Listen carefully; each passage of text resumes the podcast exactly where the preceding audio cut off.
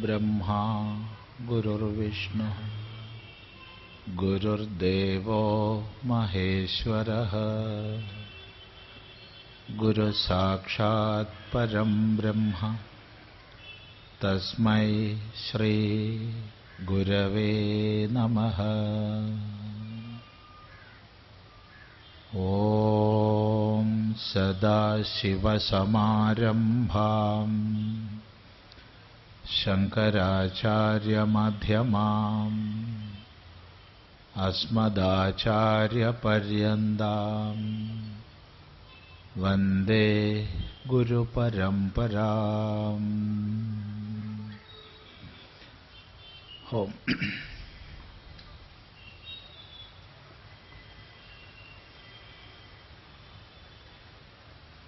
നമ്മൾ ശ്രീമദ് ഭഗവത്ഗീതയിൽ രണ്ടാം അധ്യായത്തിൽ നാൽപ്പത്തി ഏഴ് ശ്ലോകങ്ങളാണ് ശ്രദ്ധിച്ചത്.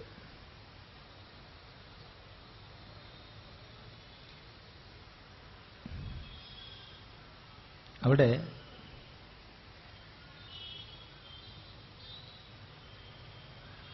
സർവത്ര നിറഞ്ഞ് പരന്ന്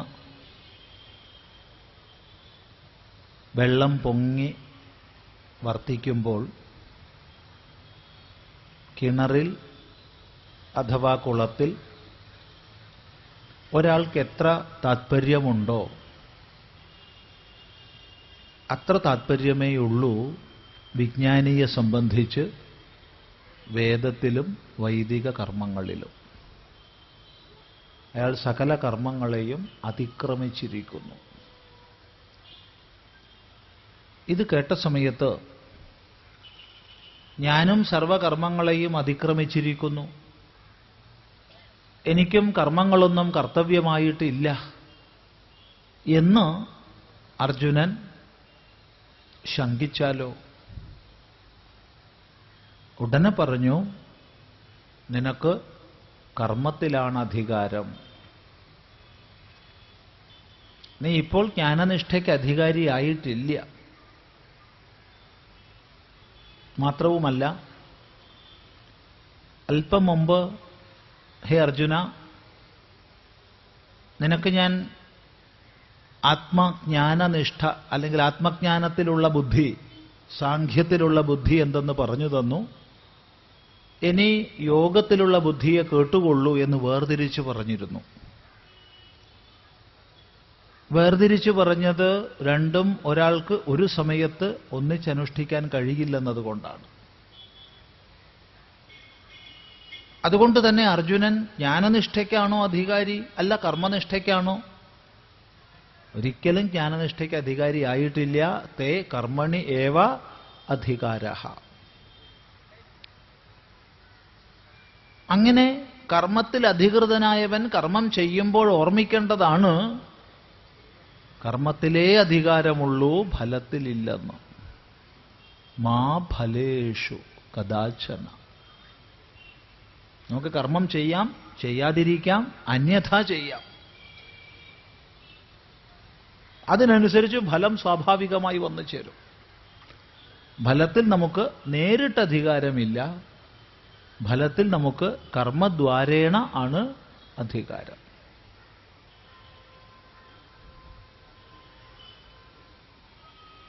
ഹേ അർജുന ഫലത്തെ ഇച്ഛിച്ച് മാത്രം കർമ്മം ചെയ്യുന്നവനാകരുതേ നീ. അതേ സമയത്ത് നിനക്ക് അകർമ്മത്തിൽ സംഘം ഇല്ലാതിരിക്കട്ടെ. ഇവിടെ നമ്മൾ ഇന്നലെ വിശദമായി നൈഷ്കർമ്മ്യവും അകർമ്മണ്യതയും രണ്ടെന്നുള്ളത് ചിന്തിച്ചു. സർവകർമ്മങ്ങളെയും അതിക്രമിച്ച് വിജ്ഞാനിയുടെ നൈഷ്കർമ്മ്യവും അലസന്റെ മന്ദന്റെ അകർമ്മണ്യതയും രണ്ടാണ്. അർജുനൻ ഒന്നും ചെയ്യാതിരുന്നാൽ അഥവാ ചെയ്യേണ്ടുന്ന കർമ്മത്തെ ഉപേക്ഷിച്ചാൽ അത് നൈഷ്കർമ്മ്യ സിദ്ധിയല്ല അകർമ്മണ്യതയാണ്. സ്വാഭാവികമായി ആത്മജ്ഞാനബലത്താൽ കർമ്മങ്ങൾ കൊഴിഞ്ഞു പോകുന്നതാണ് നൈഷ്കർമ്മ്യ സിദ്ധി. കർമ്മം ചെയ്യാതിരിക്കലല്ല. ഇത് വളരെ വ്യക്തമായി നമ്മൾ ചർച്ച ചെയ്തു. അപ്പോൾ ഇവിടെ സിദ്ധമായത് നീ കർമ്മം ചെയ്യൂ. നീ നിന്നിൽ നിക്ഷിപ്തമായ കർമ്മത്തെ ചെയ്യൂ എന്നുള്ളതാണ്. എങ്ങനെ കർമ്മത്തെ ചെയ്യണം? ഈ ചോദ്യം വരാൻ കാരണം നമ്മൾ ഏത് കരണം കൊണ്ട് ഏത് വിധമായ കർമ്മത്തെ ചെയ്താലും അഥവാ ചെയ്യുമ്പോഴും ആ സമയത്ത് തന്നെ അന്തക്കരണത്തിൽ സംസ്കാരങ്ങൾ രൂപപ്പെടുന്നുണ്ട്. കർമ്മം ചെയ്യുന്നു സംസ്കാരം രൂപപ്പെടാതിരിക്കുന്നു അത് സാധ്യമല്ല. ആ സംസ്കാരങ്ങൾക്ക് അനുസൃതമായി വാസനകൾ ഉണ്ടാവുന്നുണ്ട് വാസനകളാൽ പ്രേരിതരായി വീണ്ടും കർമ്മം ചെയ്യാൻ ബാധ്യതയുണ്ട്. താത്പര്യം കർമ്മം ചെയ്താൽ നിശ്ചയമായും സംസ്കാരം വാസന കർമ്മം സംസ്കാരം വാസന എന്ന രൂപത്തിൽ കർമ്മചക്രം മുന്നോട്ട് നീങ്ങുകയും നമ്മൾ കർമ്മബദ്ധരായി തീരുകയും ചെയ്യുന്നു. എന്നാൽ ഇവിടെയാകട്ടെ ഭഗവാൻ നിശ്ചയമായും കർമ്മം ചെയ്യൂ എന്ന് അനുശാസിക്കുന്നു. കർമ്മണ്യവധികാരസ്ഥേ എന്ന്. അപ്പോൾ നമ്മളുള്ളിൽ വരുന്ന പ്രശ്നം എങ്ങനെയാണ് കർമ്മം ചെയ്യേണ്ടത്? എങ്ങനെ കർമ്മം ചെയ്താൽ നമ്മളെ ബന്ധിക്കാതിരിക്കും? ബന്ധിക്കപ്പെടുന്ന ഒരു വഴി നമ്മൾ ഇച്ഛിക്കുന്നില്ല. ബന്ധിക്കപ്പെടാൻ ഇച്ഛയുണ്ടായിരുന്നെങ്കിൽ യശ്രേയസ്യാ നിശ്ചിതം ബ്രൂഹി തന്മ എന്നുള്ള പ്രശ്നം വരില്ലായിരുന്നു. അർജുനൻ ചോദിച്ചതായിരുന്നു ഓർക്കുക. യശ്രേയസ്യാത് നിശ്ചിതം ബ്രൂഹി തന്മേ. ശിഷ്യസ്തേഹം ഷാധിമാം ത്വാ പ്രപന്നം. അപ്പോൾ എങ്ങനെ കർമാചരണം ചെയ്താൽ അത് ശ്രേയസ്സിനുള്ള വഴിയാകും? ഇതാണ് നമുക്കിവിടെ മനസ്സിലാക്കാനുള്ളത്. പറയാണ് യോഗസ്ഥ കുരു കർമാണി സംഗം ത്യക്വാ ധനഞ്ജയ സിദ്ധ്യസിദ്ധ്യോ സമോ ഭൂത്വാ സമത്വം യോഗ ഉച്യത്തെ യോഗസ്ഥ കുരു കർമാണി സംഗം ത്യക്വാ ധനഞ്ജയ സിദ്ധ്യസിദ്ധ്യോ സമോ ഭൂത്വാ സമത്വം യോഗ ഉച്യത്തെ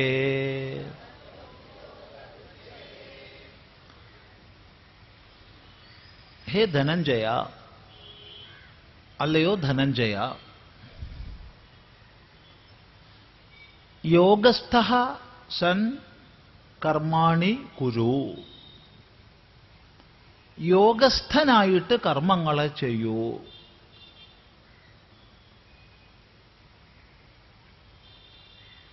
ഇവിടെ കർമ്മങ്ങളെ ചെയ്യൂ എന്ന് പറയുമ്പോൾ എന്താണ് കർമ്മം?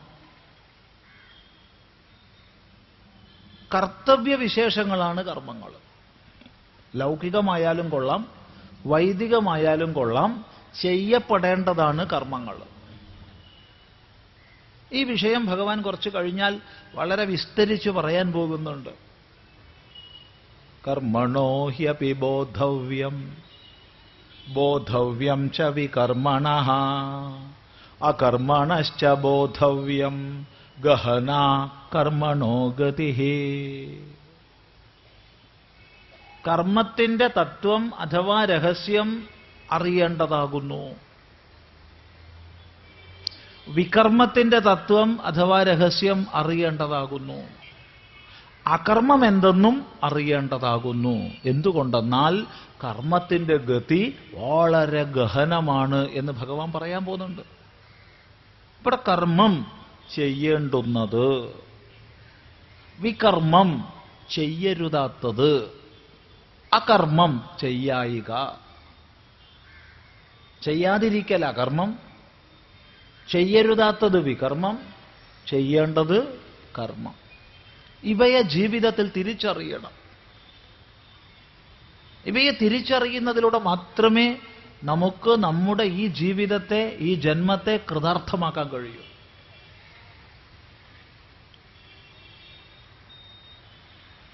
അവിടെയാണ് ഭഗവാൻ പറയുന്നത് ഗഹന കർമ്മണോ ഗതി കർമ്മത്തിന്റെ ഗതി വളരെ വളരെ ഗഹനമാണ്. ഒരിക്കലും സ്ഥൂലമല്ല ബാഹ്യമായിട്ട് പെട്ടെന്ന് മനസ്സിലാക്കാൻ കഴിയില്ല.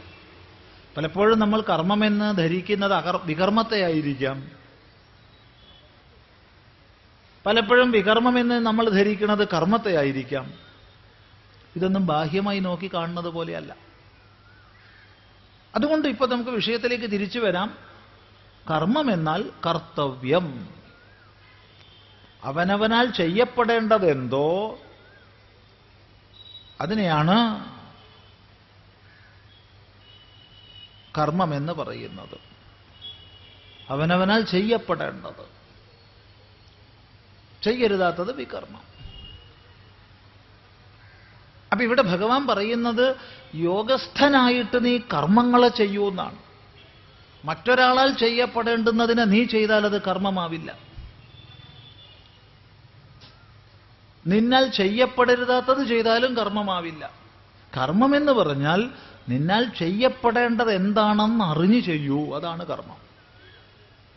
നമ്മുടെ നമ്മുടെ സ്വധർമാനുസൃതമായ കർമ്മത്തെ തിരിച്ചറിയണം. കർത്തവ്യം എന്തെന്ന് തിരിച്ചറിയണം. ഇത് ആശ്രമഭേദത്തിനനുസരിച്ച് മാറും. ഇത് ഗുണഘടനയ്ക്കനുസരിച്ച് മാറും. എല്ലാവർക്കും എല്ലായ്പ്പോഴും ഒരു കർമ്മമല്ല. ഒരവസ്ഥയിൽ എന്താണ് എന്നാൽ കർത്തവ്യം? ഒരു സന്ദർഭത്തിൽ നമുക്കൊരു മുഖ്യധർമ്മമുണ്ടാകും. ഒരു മുഖ്യമല്ലാത്ത ധർമ്മവും ഉണ്ടാകും. മുഖ്യമല്ലാത്തതിന് ശാസ്ത്രത്തിൽ ഗൗണം എന്ന് പറയും. ഇവയെ വേർതിരിക്കാൻ നമുക്ക് സാധിക്കണം. ഈ സന്ദർഭത്തിൽ അതായത് ഈ ദേശത്തിൽ അഥവാ ഈ കാലത്തിൽ എന്താണ് എന്റെ മുഖ്യധർമ്മം? അപ്പൊ മറ്റൊറ്റ ഒട്ടനേകം ധർമ്മങ്ങൾ ചേർന്നിട്ടുണ്ടാവും. അവ ഗൗണങ്ങളാണ്. ഈ മുഖ്യവും ഗൗണവും വിരുദ്ധങ്ങളായാൽ നമ്മൾ മുഖ്യത്തെ ആചരിക്കണം ഗൗണത്തെ ഉപേക്ഷിക്കണം. അങ്ങനെ ഗൗണത്തെ ഉപേക്ഷിക്കുന്ന പ്രക്രിയയിൽ എന്ത് ദുഃഖം വന്നാലും അത് സ്വയം ഏറ്റെടുക്കാൻ നമ്മൾ തയ്യാറാവണം. എപ്പോഴെങ്കിലും മുഖ്യധർമ്മവും ഗൗണധർമ്മവും വിപരീതങ്ങൾ അല്ലെങ്കിൽ സുഖാണ് രണ്ടും ആചരിക്കാം. രണ്ടും ആചരിക്കാം. വിരുദ്ധങ്ങളായി വന്നാൽ ഗൗണത്തെ ഉപേക്ഷിക്കണം മുഖ്യത്തെ ആചരിക്കണം. അപ്പൊ ഇങ്ങനെ ഓരോ സന്ദർഭത്തിലും സന്ദർഭം എന്ന് പറയുമ്പോൾ ദേശകാലങ്ങൾക്കനുസരിച്ച് തന്റെ കർത്തവ്യം എന്തെന്ന് നിരൂപണം ചെയ്ത് മനസ്സിലാക്കണം.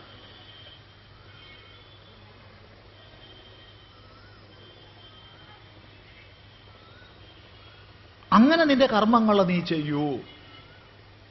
എങ്ങനെ ചെയ്യണം? യോഗസ്ഥ യോഗസ്ഥനായിട്ട്. ഇപ്പൊ നമ്മൾ പൊതുവെ ലോകസ്ഥനായിട്ടാണ് കർമ്മം ചെയ്യുന്നത്. ലോകസ്ഥൻ. ലോകം. അനുഭവിക്കപ്പെടുന്നത് കാണപ്പെടുന്നത്. എന്താണ് ഇതിന്റെ ഫലം? ഇതിന്റെ പ്രയോജനം എന്ത്? അത് മാത്രം ചിന്തിച്ചിട്ടാണ് പലപ്പോഴും നമ്മൾ കർമ്മം ചെയ്യുന്നത്. ഇതിന്റെ പ്രയോജനം എന്തെന്ന് മാത്രം ചിന്തിച്ച് കർമ്മം ചെയ്യുന്നത് ലോകസ്ഥന്മാരായി ചെയ്യുന്നതാണ്. മറ്റേ ആൾ എന്ത് പറയും? ഇയാൾ എന്താ അഭിപ്രായം പറയും? നാലു പേരുടെ സമ്മാനം കിട്ടുമോ? അല്ലെങ്കിൽ ഇതിന്റെ പ്രത്യക്ഷമായി എനിക്കുള്ള ഫലം എന്താണ്? അല്ലെങ്കിൽ പ്രത്യക്ഷമായി ഫലവിശേഷമൊന്നുമില്ലെങ്കിലും സാരമില്ല മരിച്ചു പോകുമ്പോൾ സ്വർഗം തുടങ്ങിയ ലോകങ്ങൾ കിട്ടുമോ? ഇങ്ങനെ പല പല ഫലകാമനകളോടുകൂടി നമ്മൾ കർമ്മങ്ങളെ ചെയ്യുന്നു. എത്ര കാലം വരെ അത്രയും കാലം നമ്മൾ ലോകസ്ഥന്മാരായിട്ടാണ് കർമ്മം ചെയ്യുന്നത്. ഇവിടെയാണ് ഭഗവാൻ ഒരു മാറ്റം ആവശ്യപ്പെടുന്നത്. ഭഗവാൻ പറയുന്നത് യോഗസ്ഥനായി ചെയ്യൂ. എന്താണ് യോഗം എന്നിവിടെ അധികം ചർച്ച ചെയ്യേണ്ട ആവശ്യമില്ല. എന്തുകൊണ്ട്? ഭഗവാൻ തന്നെ നിർവചിക്കാൻ പോകുന്നു എന്താണ് യോഗം എന്ന്. അതുകൊണ്ട് ഇവിടെ നമ്മൾ യോഗ ശബ്ദത്തെ വ്യാഖ്യാനിക്കുന്നില്ല. ഇത്ര മാത്രം പറയുന്നു യോഗസ്ഥനായി കർമ്മം ചെയ്യൂ. യോഗസ്ഥ കുരു കർമാണി.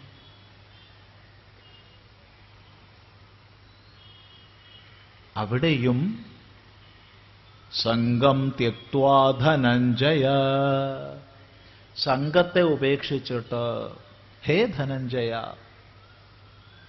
സംഘം ഇത് ഞാൻ ചെയ്യേണ്ടത് ഇതിന്റെ ഫലം എനിക്ക്.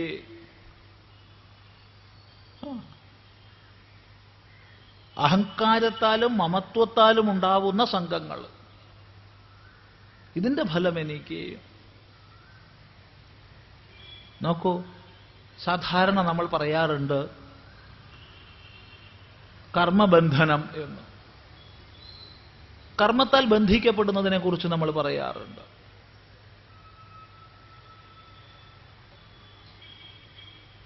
കർമ്മബന്ധം എന്ന് നമ്മൾ വാക്ക് പറഞ്ഞാലും ഒരല്പം വിചാരം ചെയ്താൽ നമുക്ക് മനസ്സിലാവും ഒരിക്കലും കർമ്മത്തിന് നമ്മളെ ബന്ധിക്കാനുള്ള കഴിവില്ല.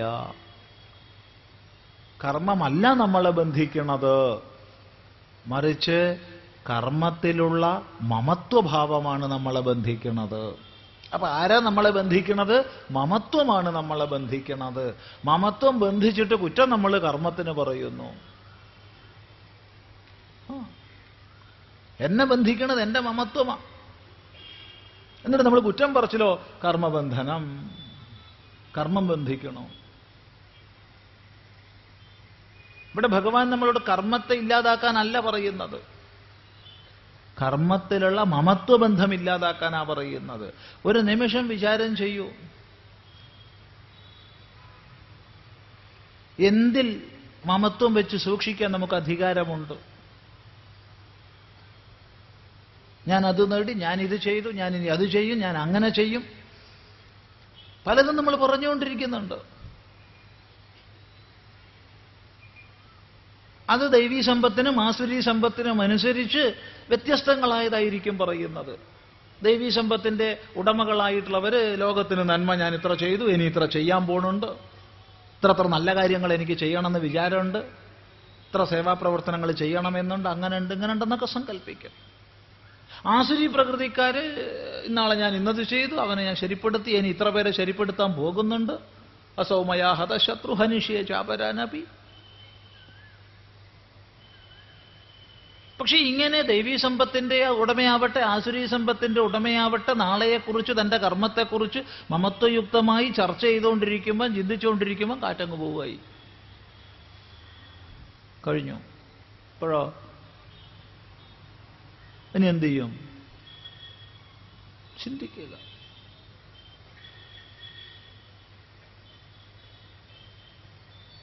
മറ്റെല്ലാ എന്റേകൾക്കും ആസ്പദമായി നിലനിൽക്കുന്നത് ഈ ശരീരത്തിലുള്ള എന്റെയാണ്. ബാക്കി എല്ലാ എന്റേകളും ഇതിന്റെ അനുബന്ധമായി വരുന്നതാണ്. എന്റെ മക്കൾ എന്റെ ഭാര്യ എന്റെ ഭർത്താവ് എന്റെ അച്ഛൻ എന്റെ അമ്മ എന്റെ ഗുരു എന്റെ ശിഷ്യൻ എന്റെ അത് എന്റെ ഇത്. എന്തെല്ലാം എന്റെകളാണ് ഈ എന്റേകൾക്കൊക്കെ മൂലമായി നിലകൊള്ളുന്ന എന്റെ ശരീരഗതമായ എന്റെയാണ്. ഈ ശരീരത്തിലുള്ള എന്റെ എന്നുള്ള ഭാവനയുടെ അനുബന്ധമായിട്ടാണ് മറ്റെല്ലാ എന്റെകളും വരുന്നത്. ഈ എന്റെയിൽ നമുക്ക് എത്ര അധികാരമുണ്ട്? ചിന്തിക്കുക. ഒരധിക അധികാരമില്ല എന്ന് അല്പം വിചാരം ചെയ്താൽ മനസ്സിലാവും. ഉം. സ്വാമി സ്വാമി എന്റെ വീട്ടിലേക്ക് വരണം. വിളിച്ചപ്പോൾ തന്നെ വളരെ സന്തോഷം തോന്നി. എന്തായാലും ചായോ? കാപ്പി എന്തെങ്കിലും ഒരു വെള്ളം തരാതിരിക്കില്ല. പോയി. അയാൾ എങ്ങോട്ടാ വിളിച്ചത്? വീട്ടിലേക്കല്ല എന്റെ വീട്ടിലേക്കാ. അങ്ങനെ അയാളുടെ കൂടെ നമ്മൾ പോയി. സ്വാമി അതാ എന്റെ വീട്. ഓ സന്തോഷം. മുൻപ് തന്നെ കാണിച്ചു തന്നെ നന്നായി. ഗേറ്റ് കടന്നു. നടയിലൂടെ മുന്നോട്ട് നടക്കുന്നു. അവിടെ ഒരു സ്ത്രീ നിൽക്കുന്നു. സ്വാമി അതെന്റെ ഭാര്യയാണ്. വളരെ സന്തോഷം. ഞങ്ങൾ- നടന്നടുത്തെത്തി. ഇയാൾ അവരോട് പറഞ്ഞു ഞാൻ പറയാറില്ല ചിദാനന്ദപുരി സ്വാമി? ഇത് അദ്ദേഹമാണ് ആ. പോയി. ഉള്ളൂ. ഇയാൾ ഇടം കണ്ടിട്ട് നോക്കി. സ്വാമി കണ്ടോ. ഏയ് സ്വാമി ഇതൊന്നും കാണില്ല. സ്വാമിക്ക് ലോകത്തിലെ ഒരു വിഷയങ്ങളും അറിയില്ല. സ്വാമി ആകാശത്തുനിന്ന് പൊട്ടി വീണവനാ. ഒന്നും അറിയില്ല. നേരെ നടന്നുപോയി ഉമ്മറപ്പടി കയറിയപ്പോ മുമ്പത്തെ മുറി തന്നെ ഒരു സോഫേന്റെ മുകളിൽ തലകുത്തം മറിഞ്ഞിരിക്കേണ്ട ഒരു ചങ്ങാതി. സ്വാമി അതെന്റെ മോനാണ്. എടാ ഞാൻ പറയാറില്ലേ സ്വാമിജി പോയി നമസ്കരിക്കൂ സ്വാമിയെ. ഓ എനിക്ക് വേറെ പണിയില്ല. അവൻ എണീറ്റ് അങ്ങോട്ടും പോയി. ഇയാൾ വീണ്ടും ഇടങ്ങണിട്ട് നോക്കി സ്വാമി വല്ലതും ശ്രദ്ധിക്കും ഏയ് സ്വാമി ഒന്നും ശ്രദ്ധിക്കില്ല. സ്വാമി ഒന്നും കാണില്ല ഇങ്ങനത്തെ ഒന്നും കാണാത്ത ആളാണ് ചിദാനന്ദപുര സ്വാമി. ശരി എന്തായാലും ഞാൻ സ്വാമിക്ക് ഒരു ചായ ഇടാം. ആ സമയത്താണ് പുറമേ നിന്നൊരാൾ വരുന്നത്. അയാൾ ഗേറ്റ് കടന്ന് വരുന്നത് കാണുമ്പം തന്നെ നമ്മുടെ എന്റെ വീടെന്നും പറഞ്ഞ് വിളിച്ചയാളുടെ മുഖം ചുമന്ന് തുടുക്കുന്നുണ്ട്. അയാൾക്ക് ഇഷ്ടപ്പെടുന്നില്ല മറ്റേയാളുടെ വരവെന്ന്. ഇയാളുടെ മുഖം കണ്ടാൽ എനിക്ക് മനസ്സിലാവുന്നു. അയാൾ ഏകദേശം നടുവഴി കുറച്ച് ഇങ്ങോട്ട് വന്നപ്പോൾ ഇയാൾ പറഞ്ഞു നിന്നോട് ഞാൻ പല പ്രാവശ്യം പറഞ്ഞില്ല ഇങ്ങോട്ട് വരരുതെന്ന്? കടക്ക് പുറത്ത്. ഇയാളുടെ വാക്ക് അല്പം പോലും ഗൗനിക്കാതെ അയാൾ നേരെ മുറ്റത്തു കൂടെ കയറി ഞങ്ങൾ ഇരിക്കുന്ന മുറിയുടെ ഉള്ളിലൂടെ അകത്തോട്ട് കയറിപ്പോയി ഇയാൾ വീണ്ടും നോക്കി സ്വാമി ശ്രദ്ധിക്കുന്നുണ്ടോ? ഏയ് സ്വാമി ഇതൊന്നും മനസ്സിലാക്കാത്ത ഒരാളാണ്. പക്ഷെ ഒരു ചോദ്യം മാത്രം അവിടെ ശേഷിക്കുന്നു. ഇയാൾക്ക് എന്റെ വീടെന്ന് പറയാൻ എന്ത് അധികാരം ആരൊക്കെ വരണം എന്ന് ഇയാൾ ആവശ്യപ്പെട്ടോ? അവരാരും വന്നില്ല. ആരോട് വരണ്ട എന്ന് അയാൾ നിർദ്ദേശിച്ചു അയാൾ വരികയും ചെയ്തു. അയാൾക്ക് ഒരധികാരവും ആ വീട്ടിലില്ല. എന്നിട്ടും അയാൾ പറയുകയാണെന്ത്? എന്റെ വീട്. ചിന്തിച്ചു നോക്കുക. സുഖം വേണമെന്ന് എല്ലാവരും ആഗ്രഹിക്കുന്നു. സുഖം വരണം. സുഖം ഉണ്ടാവണം സന്തോഷം ഉണ്ടാവണം സമാധാനം ഉണ്ടാവണം ഉണ്ടാവുണ്ടോ എപ്പോഴും സുഖം ഉണ്ടാവുണ്ടോ ഈ കൂട്ടത്തിൽ ആർക്കെങ്കിലും? ഇല്ല. എപ്പോഴും സന്തോഷം ഉണ്ടാവുണ്ടോ ഇല്ല. അപ്പൊ വേണമെന്ന് വിചാരിക്കണവർ വരുന്നില്ല. ദുഃഖങ്ങൾ എനിക്ക് വേണ്ട. രോഗങ്ങൾ എനിക്ക് വേണ്ട. സർവോപരി മരണം എനിക്ക് വേണ്ട. വരണ്ട വരണ്ട എന്ന് നമ്മൾ എന്തിനാ പറയുന്നു? അവർ വന്നുകൊണ്ടിരിക്കണില്ലേ ഇല്ല. ഉണ്ട്. അപ്പൊ ആര് വരണം എന്ന് വിചാരിക്കണോ അവരില്ല. ആര് വേണ്ട വിചാരിക്കണോ അവരുണ്ട്. പിന്നെ എന്തർത്ഥമുള്ളത് എന്തേ പറയണല്ലോ ചിന്തിക്കുക. ഒരു ട്രസ്റ്റിൽ എപ്രകാരമാണോ ഫൗണ്ടർ നിർദ്ദേശിച്ച നിയമക്രമം അനുസരിച്ച് ട്രസ്റ്റ് നടത്തിക്കൊണ്ടുപോകാൻ ട്രസ്റ്റികൾക്ക് അധികാരമുള്ളത്? മറ്റൊന്നും ചെയ്യാൻ അധികാരമില്ല ട്രസ്റ്റിൽ ഇതുപോലെ ഈ ശരീരത്തിൽ ഒരു ട്രസ്റ്റിയുടെ അധികാരമേ നമുക്കുള്ളൂ. ഇത്ര വെള്ളം കൊടുത്തോളൂ ഇത്ര ഭക്ഷണം കൊടുത്തോളൂ ഇത്ര മണിക്കൂർ വിശ്രമിപ്പിച്ചോളൂ എന്നതൊക്കെ ചെയ്തോളൂ കുളിപ്പിച്ചോളൂ ഒക്കെ പല്ല് വെച്ചോളൂ ഇങ്ങനെയൊക്കെയുള്ള പരിപാടികൾ. അതിൽ ചെറിയ ചില മാറ്റങ്ങൾ പല്ല് വെക്കേണ്ട ഉണ്ടായിരിക്കാം അതിന് വിരോധമില്ല പക്ഷെ വെള്ളം വേണ്ട ഭക്ഷണം വേണ്ട ഉറങ്ങണ്ട പറഞ്ഞാൽ ശരിയാവില്ല അല്ലേ? അതൊക്കെ കൃത്യം കണക്കിന് ചെയ്തോളണം. ഇല്ലെങ്കിൽ വിവരം അറിയും. അതിൽ കവിഞ്ഞ് നമുക്ക് ഒരധികാരവും ദേഹത്തിലില്ല. ഉണ്ടെന്ന് ആർക്കെങ്കിലും തോന്നുന്നുണ്ടെങ്കിൽ പറയുക. ഇല്ല. അപ്പൊ ഈ ശരീരഗതമായ എന്റെ പോലും നിരർത്ഥകമാണ്. പിന്നെ മറ്റെ എന്റെകളിൽ എന്തർത്ഥമുള്ളത് എന്നാലും നമുക്ക് എന്തൊക്കെ എന്തേകളാ തങ്കം ത്യക്വാ ധനഞ്ജയ. സംഘത്തെ ഉപേക്ഷിച്ചിട്ട് ഹേ ധനഞ്ജയ. വിചാരം കൊണ്ട് ഈ പ്രകാരത്തിലുള്ള വിചാരം കൊണ്ട് നിനക്ക് സംഘത്തെ ജയിക്കാൻ കഴിയും. സംഘത്തിൽ ഒരർത്ഥമില്ല എന്ന് മനസ്സിലാവും. അതെ. എങ്ങനെയൊക്കെയാ? നമ്മൾ എന്തെങ്കിലും അഭിപ്രായം പറഞ്ഞത്? അതിനോടുള്ള മമത്വ സംഘം സ്ഥാനങ്ങളോടുള്ള സംഘം.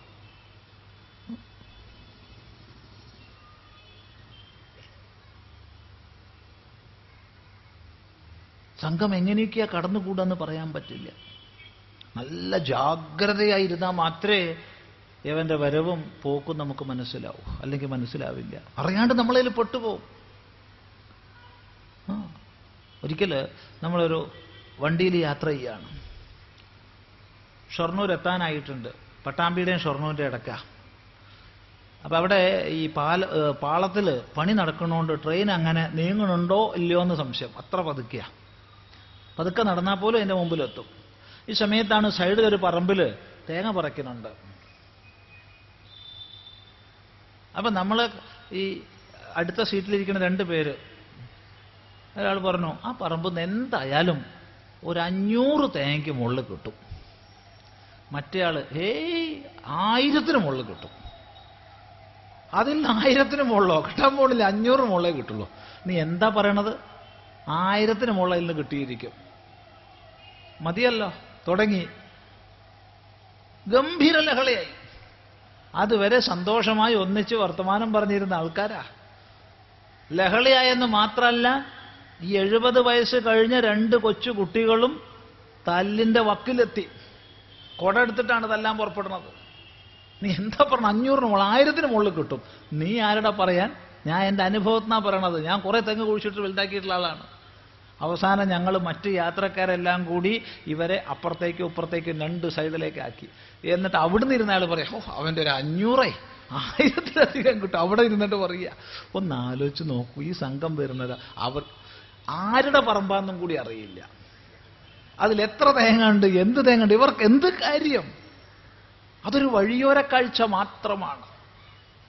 ജീവിതത്തിൽ നമുക്ക് സിദ്ധമാകുന്ന വഴിയോര കാഴ്ചകളെ ആസ്വദിക്കാൻ പഠിക്കുക. സന്തോഷം. ആ അല്ലാണ്ട് ഒന്നും ആസ്വദിക്കാണ്ട് ഇരിക്കേണ്ട ആവശ്യമില്ല. എല്ലാം ആസ്വദിക്കുക. കാണുന്ന കാഴ്ചകളെ മുഴുവൻ ആസ്വദിച്ചു പോവുക. എന്തൊരു സുന്ദരമാണ് ഈ ലോകം? എന്തെല്ലാം കാഴ്ചകളാണ്. പോയിക്കോളാം. കുടുങ്ങരുത്. കുടുങ്ങിയാ പോയി. സംഘം ത്യക്വാ ധനഞ്ജയ. സംഘത്തെ ഉപേക്ഷിച്ച് നീ നിന്നിൽ നിക്ഷിപ്തമായ കർമ്മത്തെ ചെയ്തു പോയിക്കോളൂ ഹേ ധനഞ്ജയ. എങ്ങനെ? യോഗസ്ഥനായിട്ട്. അപ്പൊ അവിടെ സംശയം എന്താണ് യോഗം? ഇന്നിപ്പോ യോഗമെല്ലാം പോയി പോയി യോഗ ആയിട്ടുണ്ട്. യോഗമൊക്കെ പോയി. ഞാൻ യോഗ ചെയ്യുന്നുണ്ട് നീ യോഗ ചെയ്യുന്നുണ്ടോ എന്നൊക്കെയാണ്. പിന്നെ യോഗം എന്ന് പറഞ്ഞാൽ ഫീസ് അടച്ചിട്ട് ചെയ്യേണ്ട എന്തോ ഒരു പരിപാടിയായി മാറിയിട്ടുണ്ട്. ഫീസ് അടയ്ക്കുക ഒട്ടന്നെ തുടങ്ങി. ഫീസിലാണ് യോഗത്തിന്റെ ആരംഭം. അത് തന്നെ തുടക്കം തന്നെ ചിലപ്പോൾ ആസനാവും ചിലപ്പോൾ പ്രാണായാമാവും.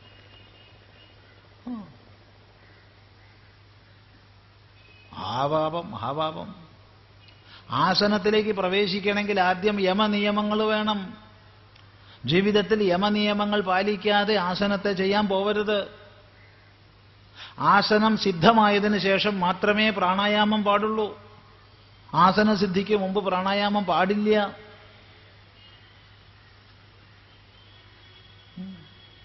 ഇന്നിപ്പൊക്കെ എളുപ്പം എളുപ്പത്തിൽ സിദ്ധിയാണ്.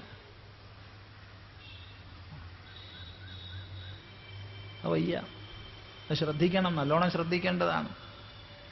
ഒരിക്കൽ ആശ്രമത്തിൽ ഒരാൾ വന്നു. നമ്മൾ സംസാരിക്കുമ്പോൾ അയാൾ മുഖം അങ്ങനെ അങ്ങനെ പൊത്തിയിട്ടാ സംസാരിക്കണം എന്താ മനസ്സിലായില്ല. ചിലപ്പോൾ അങ്ങനെ ഉണ്ടാവും ചിലർ ബഹുമാനം കൊണ്ടൊക്കെ അങ്ങനെ അവസാനിച്ചൊക്കെ സംസാരിക്കുക അങ്ങനെ വല്ലതാണോ എന്ന് വിചാരിച്ചു. നോക്കുമ്പോൾ അതല്ല. ഉമ്മർത്തെ രണ്ട് പല്ലും ഇല്ല. അപ്പൊ നമ്മൾ ചോദിച്ചു എന്താ കൂട്ടാ പറ്റിയത്? സ്വാമി മയൂരാസനം ചെയ്തതാണ്. മയൂരാസനം ചെയ്താണ്. ഗുരുനാഥൻ ഇല്ലാണ്ട് പുസ്തകം നോക്കിയിട്ട് ആസനം ചെയ്തു. ഫലം കിട്ടി ഉമ്മർത്തെ രണ്ട് പല്ലും. പോയി. ഇത്രയേ ഉള്ളൂ.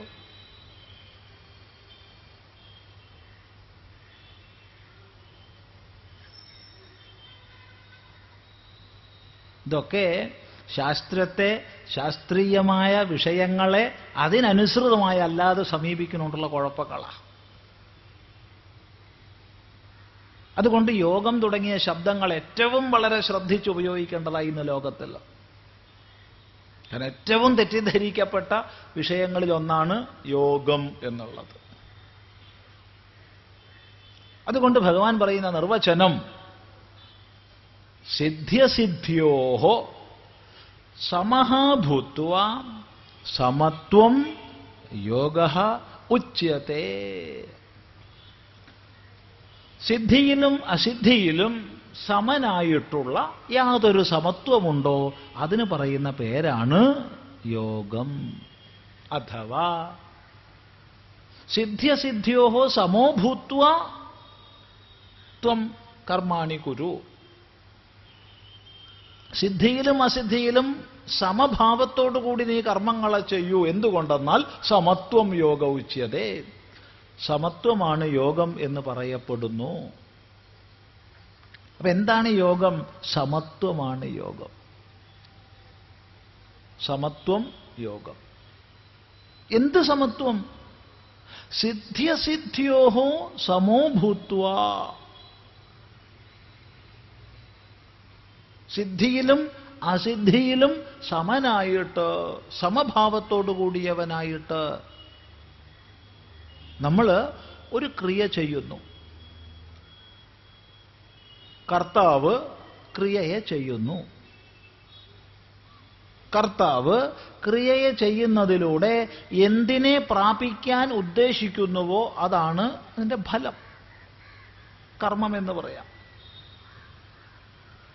ഈ കർമ്മം ഉദ്ദിഷ്ടമായ ഫലം സിദ്ധമാകാം സിദ്ധമാകാതിരിക്കാം. അതിനനേക ഘടകങ്ങളുണ്ട്. നമ്മൾ ഇന്നലെ ഇവിടെ സൂചിപ്പിച്ചു ആ വിഷയം. അധിഷ്ഠാനം തഥാ കർത്ത കരണം ച പൃഥക് വിധം വിവിധാശ്ച പൃഥക് ചേഷ്ടാ ദൈവം ചൈവാത്ര പഞ്ചമം. അനേക ഘടകങ്ങൾ. അവയെ അപേക്ഷിച്ചിട്ടാണ് ഫലസിദ്ധി. ഫലം സിദ്ധമാവാം സിദ്ധമാവാതിരിക്കാം.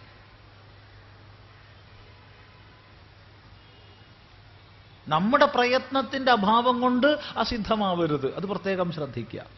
നമ്മുടെ പ്രയത്നത്തിന്റെ അഭാവം കൊണ്ട് അസിദ്ധമാവരുത്. ചെയ്യാനുള്ളത് ചെയ്യുക. കഴിഞ്ഞു. ഫലം വരട്ടെ വരാതിരിക്കട്ടെ. ഇതിൽ സമഭാവമായിരിക്കണം നമുക്ക്. ഉദ്ദേശിച്ചതൊക്കെ പ്രാപിച്ചാൽ പിന്നെ ലോകം എങ്ങനെയാ? അർത്ഥിക്കുന്നതൊക്കെ ആർക്കും പ്രാപിക്കാൻ സാധിക്കാറില്ല. അർഹിക്കുന്നതേ പ്രാപിക്കൂ. അർത്ഥനയും അർഹതയും രണ്ടാണ്. അർത്ഥിക്കുന്നതൊക്കെ കിട്ടുമൊന്നുമില്ല അർഹിക്കുന്നതൊക്കെ കിട്ടും. ഇത് നമുക്ക് മനസ്സിലാക്കാൻ കഴിഞ്ഞാൽ തന്നെ ജീവിതത്തിൽ സന്തോഷവും സമാധാനവും ഉണ്ടാവും. പലപ്പോഴും നമുക്ക് ഈ അർത്ഥതയെയും അർഹതയെയും വേർതിരിക്കാൻ കഴിയില്ല. അപ്പോഴാ ദുഃഖം ഉണ്ടാവണം ഇനി അർഹതയും മറ്റാരോ നിശ്ചയിച്ചതല്ലെന്ന് അറിഞ്ഞോളണം. നമ്മൾ നമ്മുടെ കർമ്മങ്ങളിലൂടെ അധികാരം നേടുകയാണ്. അതാണ് അർഹത.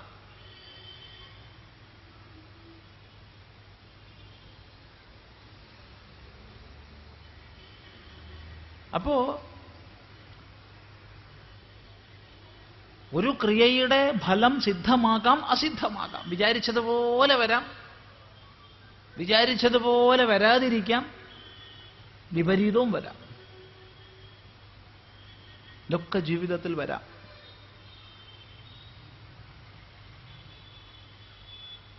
ഈ സിദ്ധിയിലും അസിദ്ധിയിലും നമ്മുടെ അന്ധക്കരണത്തിന്റെ സമത നമ്മൾ കൈവിടരുത്. എന്തുകൊണ്ടെന്നാൽ നേരത്തെ സൂചിപ്പിച്ചു നമുക്ക് കർമ്മത്തിൽ മാത്രമേ അധികാരമുള്ളൂ. അത് നാം ഭംഗിയായി നിർവഹിച്ചു. നമ്മുടെ ഒരു ആചരണ ദോഷം കൊണ്ട് ആചരണത്തിന്റെ ന്യൂനത കൊണ്ട് ഫലസിദ്ധിയില്ലായിക എന്നതില്ല. പിന്നെന്ത്? പിന്നെന്താ പ്രശ്നം?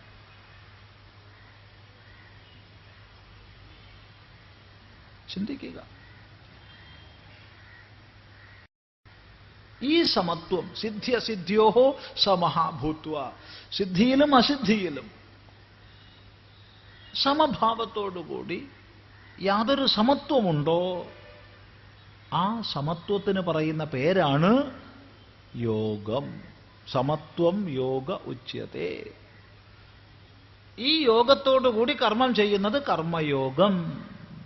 സമഭാവത്തോടുകൂടി സ്വകർമാചരണം ചെയ്യുന്നത് കർമ്മയോഗം.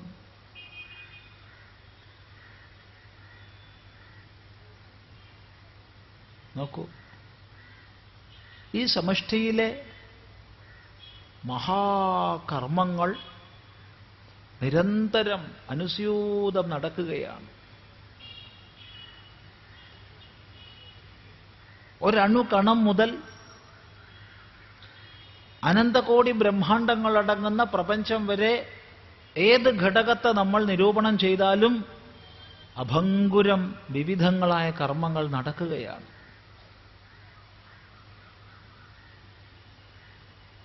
ഒരു നിയമക്രമത്തിനനുസരിച്ച് നിയമിതമായിട്ട്.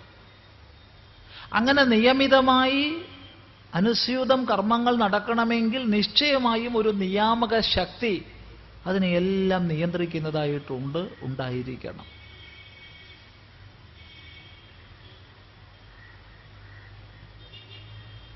അതിനെ നമ്മൾ ഈശ്വരൻ എന്ന് വിളിക്കുന്നു.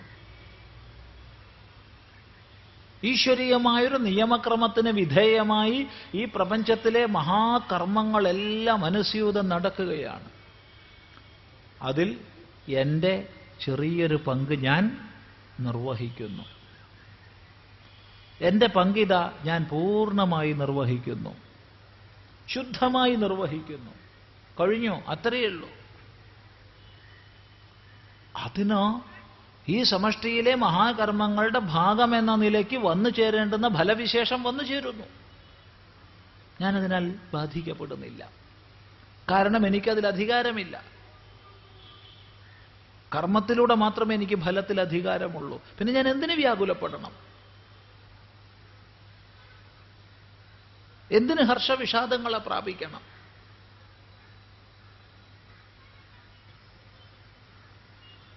സിദ്ധ്യസിദ്ധ്യോഹോ സമോ ഭൂത്വ. യത് സമത്വം യാതൊരു സമത്വമുണ്ടോ? അതിന് പറയുന്ന പേരാണ് യോഗം. ഈ സമത്വബുദ്ധിയോടുകൂടി ചെയ്യുന്ന കർമ്മം കർമ്മയോഗം. ഫലനിരപേക്ഷമായി ചെയ്യുന്ന കർമ്മമാണ് കർമ്മയോഗം.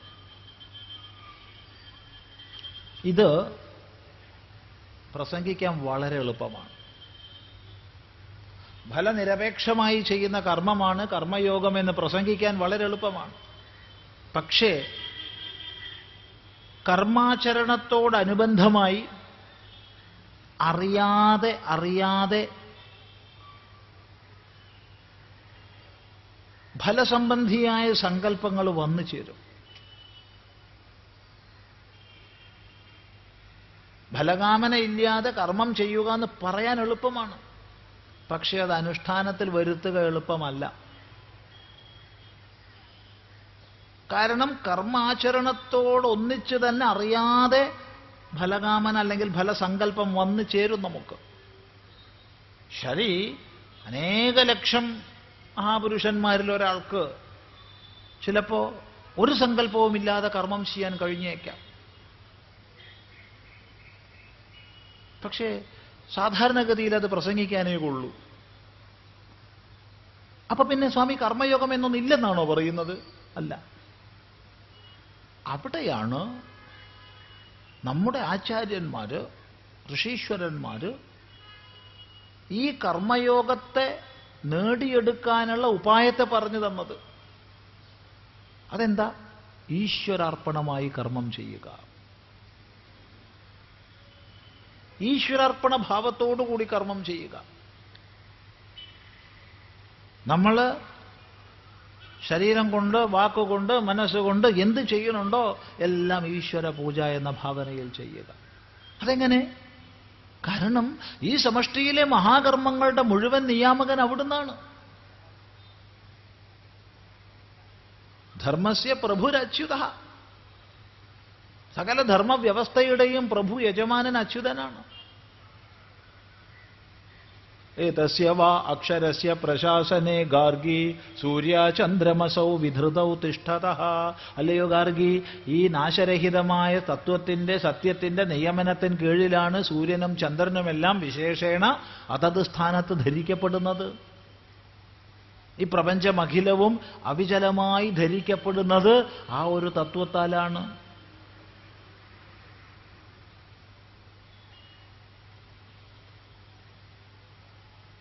അപ്പൊ ഞാൻ എന്റെ എന്ന് പറയുന്നത് വാസ്തവത്തിൽ അവിടുത്തതിന്റെ ഭാഗമാണ്. ഈ തിരിച്ചറിവോടുകൂടി ഭഗവൻ യദ്യത് കർമ്മ കരോമി തത്തതഖിലം തവാരാധനം ഞാൻ എന്തെന്ത് ചെയ്യുന്നുണ്ടോ അതെല്ലാം അവിടുത്തെ പൂജയാണ് എന്ന ഭാവനയോടുകൂടി. യത്കരോഷി യദശ്നാസി യജ്ജുഹോഷി ദദാസി യത് തപസ്യസി കൗന്തേയ തത്കുരുഷ്വമദർപ്പണം നീ ലൗകികമായും വൈദികമായും എന്തൊക്കെ ചെയ്യുന്നുണ്ടോ? നീ ഏതൊരു ഭക്ഷണം കഴിക്കുന്നുണ്ടോ? നീ എന്തൊരു ഹോമം ചെയ്യുന്നുണ്ടോ? നീ എന്തൊരു ദാനം ചെയ്യുന്നുണ്ടോ? നീ യാതൊരു തപസ് ചെയ്യുന്നുണ്ടോ? ഹേ അർജുന അതെല്ലാം എന്നിൽ അർപ്പിച്ച് ചെയ്യൂ. അങ്ങനെ തന്നെയാണ് ആ തിരിച്ചറിവുണ്ടാവൂ. അപ്പൊ ഇവിടെ ഈശ്വരാർപ്പണ ബുദ്ധിയ കർമ്മം ചെയ്യുക എന്നുള്ളത് ഫലകാമനയില്ലാതെ കർമ്മം ചെയ്യുക എന്നുള്ള കർമ്മയോഗത്തെ നേടിയെടുക്കാനുള്ള ഉപായമാണ്. കാരണം ഈശ്വര പൂജ എന്ന് പറയുമ്പോൾ അതിന്റെ ഫലമായി സിദ്ധിക്കുന്നത് ഭഗവത് പ്രസാദമാണ്. ഭഗവത് പ്രസാദം എന്ന ഭാവനയോടുകൂടി നമ്മൾ നമുക്ക് വരുന്ന ഫലത്തെ അനുഭവിക്കുന്നു. ചിന്തിക്കുക.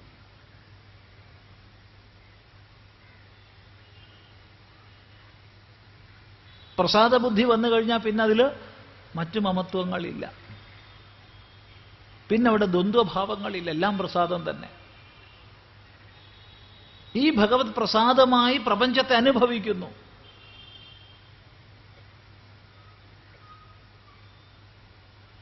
ഈ സമത്വം. സിദ്ധിയിലും അസിദ്ധിയിലും ഉള്ള സമത്വം പ്രസാദബുദ്ധിയാ ഉള്ള സമത്വം. അതിന് പറയുന്ന പേരാണ് യോഗം. ഈ യോഗസ്ഥനായിട്ട് നീ കർമ്മം ചെയ്യൂ. ദ്വന്ദ്വങ്ങളാൽ ബാധിക്കപ്പെടാതെ നീ കർമ്മം ചെയ്യൂ. നിന്റെ കർത്തവ്യം കുശലതയോടുകൂടി അനുഷ്ഠിക്കൂ. അതിലൊരു ന്യൂനത ഉണ്ടാവരുത്. ശ്രദ്ധിക്കുക. ഇതാണ് ഭഗവാൻ നൽകുന്ന ഉപദേശം. ഹേ അർജുന ഇത് ഞാൻ നിന്നോട് പറഞ്ഞു തരികയാണെന്നല്ല പറഞ്ഞത്. ഉച്ചതേ ഇങ്ങനെ പറയപ്പെടുന്നു. ആരാൽ പറയപ്പെടുന്നു? വിദ്വാൻമാരാൽ പറയപ്പെടുന്നു. ഋഷിമാരാൽ പറയപ്പെടുന്നു. മഹാത്മാക്കളാൽ പറയപ്പെടുന്നു. ഇതാണ് സനാതന ധർമ്മത്തിന്റെ ഏറ്റവും വലിയ മഹത്വം. എവിടെ എവിടെ? സൂക്ഷ്മതമങ്ങളായ വിഷയങ്ങളെ സ്വാനുഭൂതിയുടെ ദൃഢതയിൽ ഇരുന്നു കൊണ്ട് പറയുന്നുവോ? അവിടമൊക്കെയും പൂർവാചാര്യന്മാരുടെ സമ്മതിയെ ചൂണ്ടിക്കാണിക്കുന്നു. ഭഗവത്ഗീതയിൽ സർവത്ര ഇതാണ് നമ്മൾ കാണുന്നത്. എന്തേ ഷാധിമാം ത്വാ പ്രപന്നം എന്ന് പറഞ്ഞ് സമാശ്രയിച്ച അർജുനനോട് ഞാൻ പറയുന്നു എന്ന് പറഞ്ഞുകൊണ്ട് ഭഗവാൻ ഉപദേശിച്ചാൽ അർജുനൻ സ്വീകരിക്കില്ലായിരുന്നു. തീർച്ചയായിട്ടും സ്വീകരിക്കുമായിരുന്നു. തീർച്ചയായിട്ടും സ്വീകരിക്കുമായിരുന്നു. എന്നാൽ ഭഗവാൻ ഒരാശയം പോലും അങ്ങനെ പറഞ്ഞില്ല. പറഞ്ഞതൊക്കെ ഇങ്ങനെ പറയപ്പെടുന്നു. ആരാൽ? മഹാത്മാക്കളാൽ ഋഷിമാരാൽ.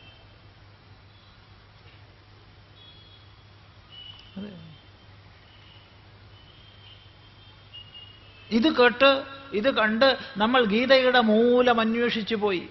എന്താണ് ഗീതയുടെ മൂലം?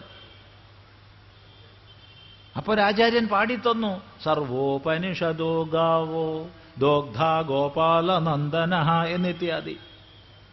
ആ അപ്പൊ ഉപനിഷത്തുക്കളാണ് ഗീതയുടെ മൂലമല്ലേ അതെ ഉപനിഷത്തുക്കളാണ് ഗീതയുടെ മൂലം. എന്നാ ഉപനിഷത്തിലൊന്ന് അന്വേഷിക്കാം. അവിടെ പോയി അന്വേഷിച്ചപ്പോൾ ഇത് തന്നെയാണ് പറയണത്.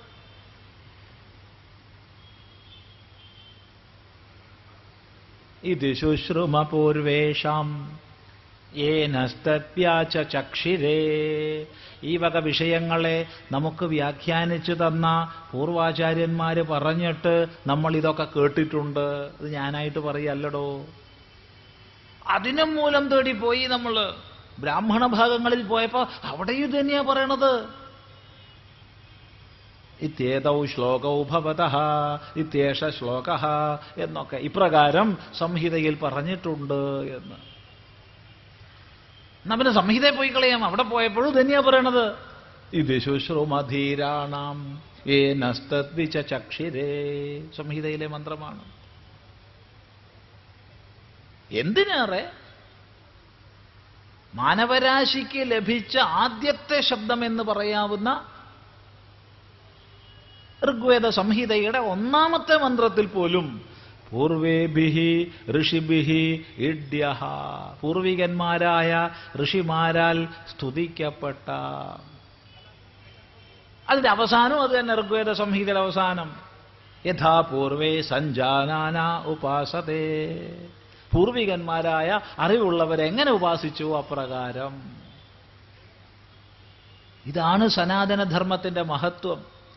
ഇത് മറക്കാതിരിക്കുക. ഇത് ഇന്നോ ഇന്നലെയോ പെയ്ത മഴയ്ക്ക് മുളച്ചതല്ല. ഇതാരെങ്കിലും കൽപ്പിച്ചുണ്ടാക്കിയതല്ല.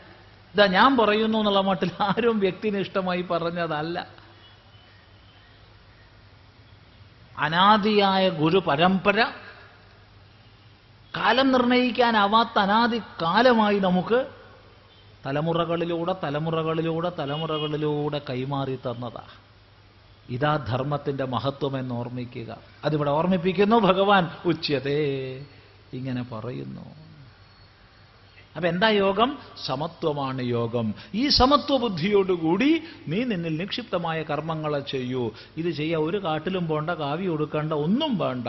അവനവൻ ഏതാശ്രമത്തിൽ കഴിയുന്നവനാണോ ഏത് കർത്തവ്യം ഏത് കർമ്മം അനുഷ്ഠിച്ച് ജീവിക്കുന്നവനാണോ അതിൽ നമുക്ക് ഉണ്ടായിരിക്കേണ്ടുന്നൊരു മനോഭാവമാണിത്. യോഗം. ഈ മനോഭാവത്തെ സ്വാംശീകരിക്കാൻ കഴിഞ്ഞാൽ നമ്മൾ കർമ്മയോഗികളായി.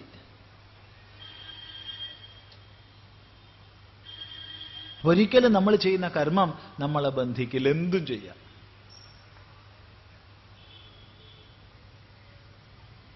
ബന്ധിക്കില്ല. എന്തും ചെയ്യാന്ന് പറഞ്ഞാൽ ആ എന്ത്? ഓ അങ്ങനെയാ. എന്നാ പിന്നെ എന്തും ചെയ്യാം. എന്തും ചെയ്യാന്നല്ല കർമ്മം എന്താന്ന് നേരത്തെ പറഞ്ഞു. കർമ്മം എന്താന്ന് പറഞ്ഞിട്ടാ എന്തും ചെയ്യാന്ന് പറഞ്ഞു എന്താ കർമ്മം? കർത്തവ്യ വിശേഷമേ കർമ്മമാകൂ. അകർത്തവ്യം കർമ്മമല്ല അത് വികർമ്മമാണ്. വളരെ ശ്രദ്ധിക്കുക ഈ ശ്ലോകം. നമുക്ക് നമ്മുടെ കർമാചരണത്തിൽ ഉണ്ടായിരിക്കേണ്ട മനോഭാവം എന്താണെന്ന് സ്പഷ്ടമാക്കുന്ന ശ്ലോകമാണ്. യോഗസ്ഥ കുരു കർമാണി സംഘം ത്യക്വാ ധനഞ്ജയ. സിദ്ധ്യ സിദ്ധ്യോ സമോ ഭൂത്വ സമത്വം യോഗ ഉച്യത്തെ വ്യക്തമാണല്ലോ? ഇല്ലേ? എന്നിട്ട് ഈ കർമ്മയോഗത്തെ പ്രശംസിക്കുകയാണ് ഭഗവാൻ. എന്തിനാ പ്രശംസിക്കുന്നേ? നമ്മളൊക്കെ ആചരിക്കാൻ വേണ്ടി കേട്ടോ. എങ്ങനെയാ പ്രശംസിക്കുന്നേ?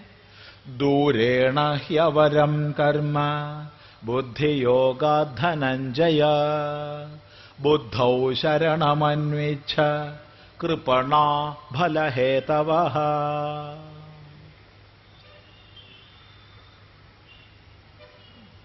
ദൂരേണ ഹ്യവരം കർമ്മ ബുദ്ധിയോഗധനഞ്ജയ ബുദ്ധൗ ശരണമന്വേച്ഛ കൃപണ ഫലഹേതവ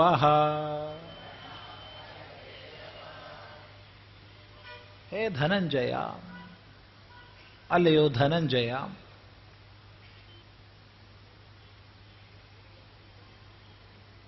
നീ വലിയ ധനമാർജിക്കാൻ കഴിവുള്ളവനല്ലേ? ധനത്തെ ജയിക്കുന്നവനല്ലേ? എന്ത് ധനത്തെ ജയിച്ചാലും ഈ ധനം ജനി ജയിക്കാത്ത കാലത്തോളം അതൊന്നും ഒരു ധനവും അല്ല. വിളിക്കുക ധനഞ്ജയ. അർജുന എന്നല്ല പാണ്ഡവ എന്നല്ല ധനഞ്ജയ. ധനത്തെ ജയിക്കുന്നവനെ ഈ ധനം ജയിച്ചോളൂ. എന്നാലേ നീ ധനഞ്ജയനാവുള്ളൂ.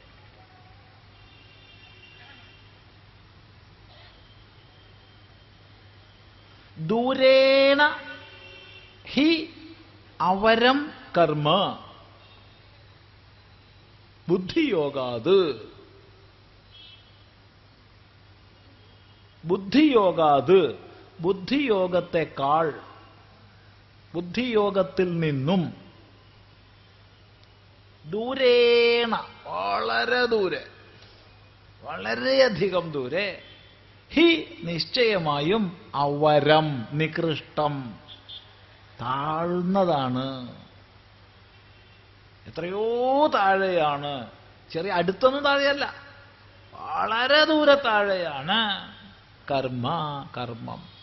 എന്തിനേക്കാൾ? ബുദ്ധിയോഗ ബുദ്ധിയോഗത്തെക്കാൾ. ഏത് ബുദ്ധിയാ ഇപ്പൊ ഇവിടെ പറഞ്ഞത്? ഇപ്പൊ എന്ത് ബുദ്ധിയാ പറഞ്ഞത്? സമത്വബുദ്ധി. സമത്വബുദ്ധിയാണ് ഇപ്പൊ കർമ്മയോഗം എന്ന് പറഞ്ഞത്. ഈ സമത്വബുദ്ധിയോടുകൂടി ചെയ്യുന്ന കർമ്മമാണ് കർമ്മയോഗം. അതാണ് ബുദ്ധിയുക്തമായ കർമ്മം. ബുദ്ധിയോഗം അവിടെ വന്നു. ബുദ്ധിയുമായിട്ടുള്ള യോഗം യോഗം ചേർച്ച. ഏത് ബുദ്ധി എന്ന് ചോദിച്ചാൽ സമത്വബുദ്ധി. അതാണ് ഇപ്പൊ പറഞ്ഞത്. അപ്പൊ സമത്വബുദ്ധിയോട് കൂടി ചേർന്ന് കർമ്മം ചെയ്യുക എന്ന് പറഞ്ഞത് കർമ്മയോഗമായി. കർമ്മയോഗത്തെക്കാൾ എത്രയോ താഴെയാണ് ഹേ അർജുന കർമ്മം.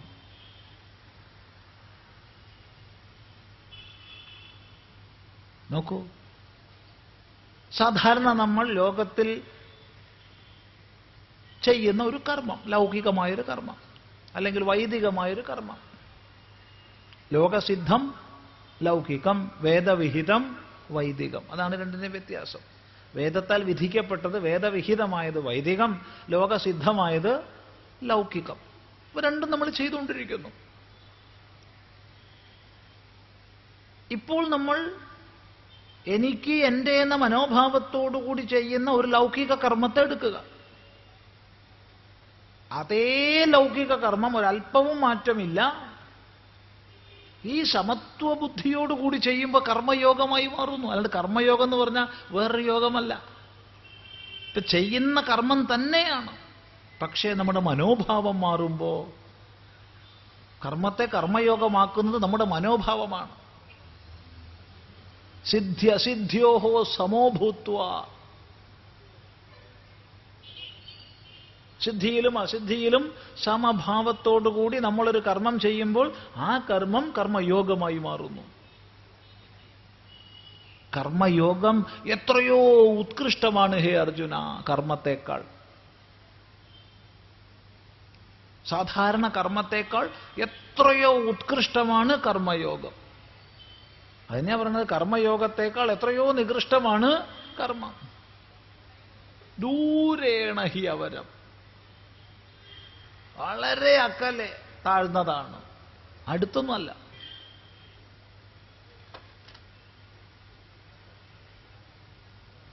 നമ്മൾ എവിടെ ജോലി ചെയ്യുന്നവരാണോ?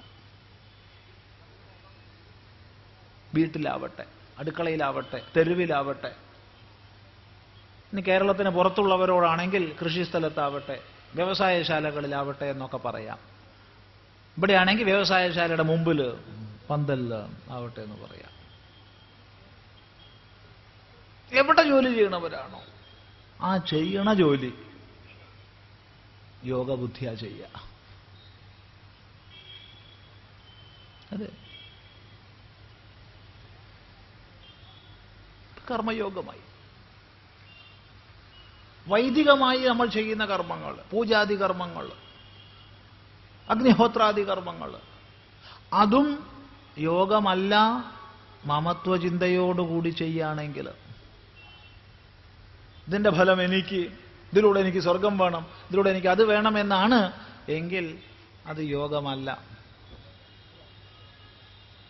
സിദ്ധിയിലും അസിദ്ധിയിലും സമഭാവത്തോടുകൂടി ലൗകികമോ വൈദികമോ ആയ കർമ്മം ചെയ്യുമ്പോൾ അത് കർമ്മയോഗമായി തീരുന്നു. ഈ കർമ്മയോഗം സാമാന്യ കർമ്മത്തെക്കാൾ എത്രയോ ഉത്കൃഷ്ടമാണ് ഹേ അർജുന. അതുകൊണ്ട് ബുദ്ധൗ ശരണമന്വേച്ഛ. ഈ സമത്വബുദ്ധിയെ നീ പ്രാപിച്ചാലും ഈ സമത്വബുദ്ധിയിൽ നീ ശരണം പ്രാപിച്ചാലും ഈ സമത്വബുദ്ധിയെ നീ നേടിയാലും വിചാരം കൊണ്ട് നിനക്കിതിനെ നേടാം.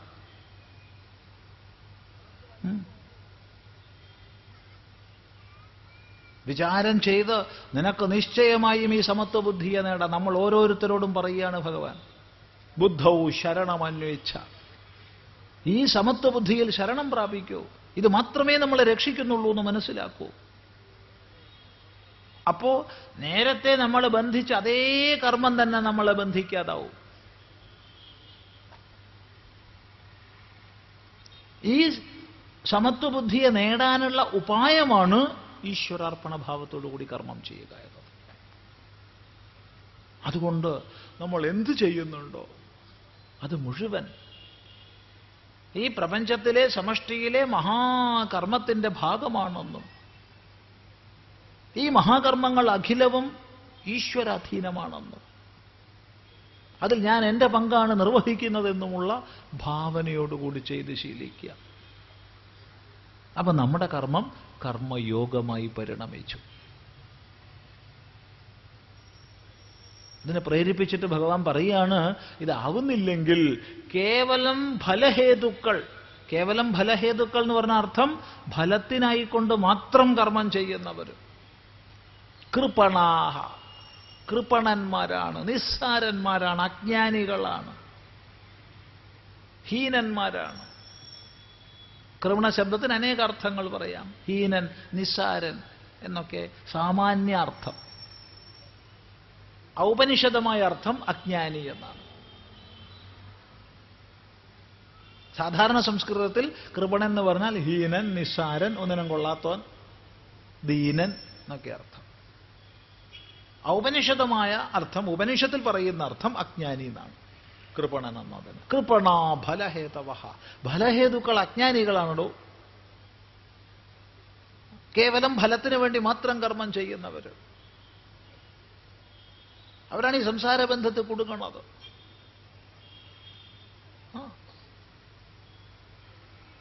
ഒന്നും മര്യാദയ്ക്കാവില്ല. അതിനെക്കുറിച്ചൊരു മനോഹരമായൊരു ചിത്രം വിദ്യാരണ്യ സ്വാമികൾ വരച്ച് കാണിച്ചു തന്നുണ്ട് പഞ്ചദശിയിൽ. കുർവത്തെ കർമ്മഭോഗായ. കർമ്മ കർത്തും ച ഭുഞ്ചത്തെ. നദ്യാം കീടായി വാവർത്താത് അവർത്താന്തരമാശുതേ. വ്രജന്തേ ജന്മനോ ജന്മ. ലഭന്തേ നൈവ നിർവൃതിം. എന്താ സംസാരഗതി? കുർവതേ കർമ്മഭോഗായ. കർമ്മം ചെയ്യുന്നു. എന്തിനാ ചെയ്യണത്? ഭോഗത്തിനായിക്കൊണ്ട്. ഈ ലോകത്തിലും പരലോകത്തിലും ഭോഗിക്കാൻ വേണ്ടിയിട്ട്. വേറൊരു ലക്ഷ്യമില്ല എന്നാ കർമ്മം ചെയ്യണത്? കർമ്മകർത്തും ച ഭുഞ്ചത. അപ്പൊ ചോദ്യം എന്തിനാ ഭോഗിക്കണത്? ഭോഗിക്കാൻ വേണ്ടി കർമ്മം ചെയ്യുന്നു സമ്മതിച്ചു. ഭോഗിക്കണത് എന്തിനാ? കർമ്മം ചെയ്യാൻ വേണ്ടിയിട്ട്. അല്ലേ? ഇതെങ്ങനെ? വെറുതെ പറഞ്ഞാണല്ലോ. അങ്ങനെ തന്നെയാ. ഒരിക്കലൊരാളെ കണ്ടു. എല്ല് മുറിയ പണിയെടുക്കുന്നു. സാധാരണ പറയാറുണ്ട് ചോര നീരാക്കിയിട്ട് പണിയെടുക്കണമെന്നൊക്കെ അങ്ങനെയാ. കാണുമ്പം തന്നെ ഒരു സഹതാപം തോന്നും ഇത്രയ്ക്ക് അധ്വാനിക്കണോ ഇയാൾ ഒന്ന് പതുക്കെയൊക്കെ ചെയ്താൽ പോരെ. ഇങ്ങനെ എല്ല് മുറിയെ പണിയെടുക്കണോ? നാളെ എടുക്കണ്ടേ അയാൾ പണി? ഇന്നിങ്ങനെ എല്ല് മുറിഞ്ഞു പോയാൽ അപ്പൊ നമ്മൾ അയാളുടെ അടുത്ത് പോയി സ്നേഹപൂർവം ചോദിച്ച് നിങ്ങൾ എന്തിനാ ഇങ്ങനെ ചെയ്യണത്? ഒന്നും പതുക്കെ മൃദുവായി മിതമായിട്ടൊക്കെ ചെയ്ത് ശീലിച്ചൂടെ. സ്വാമിക്ക് പറഞ്ഞാൽ മതി. ഞാൻ നല്ലോണം ചെയ്തിട്ടില്ല വെച്ചാൽ എങ്ങനെയാ ഭക്ഷണം കഴിക്കുക? അപ്പൊ ഭക്ഷണം കഴിക്കാനാണ് പണിയെടുക്കണത്. സന്തോഷം. നന്നായി. ഞാൻ അവിടുന്ന് പോന്നു. പിന്നെ അവിടെ നിൽക്കണതിൽ അർത്ഥമില്ല. ഉച്ചയായപ്പോ അയാൾ പണി നിർത്തി ഭക്ഷണം കഴിക്കാൻ പോവുകയാണ്. ഞാൻ പതുക്കെ ഒളിഞ്ഞ് അയാൾ കാണാതെ പാത്തും പതുങ്ങിയും എല്ലാം പോയി. അയാൾ ഭക്ഷണം കഴിക്കുന്നിടത്തേക്ക്. കാരണം അയാൾ ഭക്ഷണം കഴിക്കാൻ വേണ്ടിയിട്ടാണല്ലോ പണിയെടുക്കുന്നത് അപ്പൊ ഇത് ആസ്വദിച്ച് നല്ലോണം ഇരുന്ന് നല്ല അസലായിട്ട് കഴിക്കാതിരിക്കുന്ന ഞാൻ വിചാരിക്കണം. നോക്കുമ്പോൾ വാരി വലിച്ച് മുണുങ്ങുക.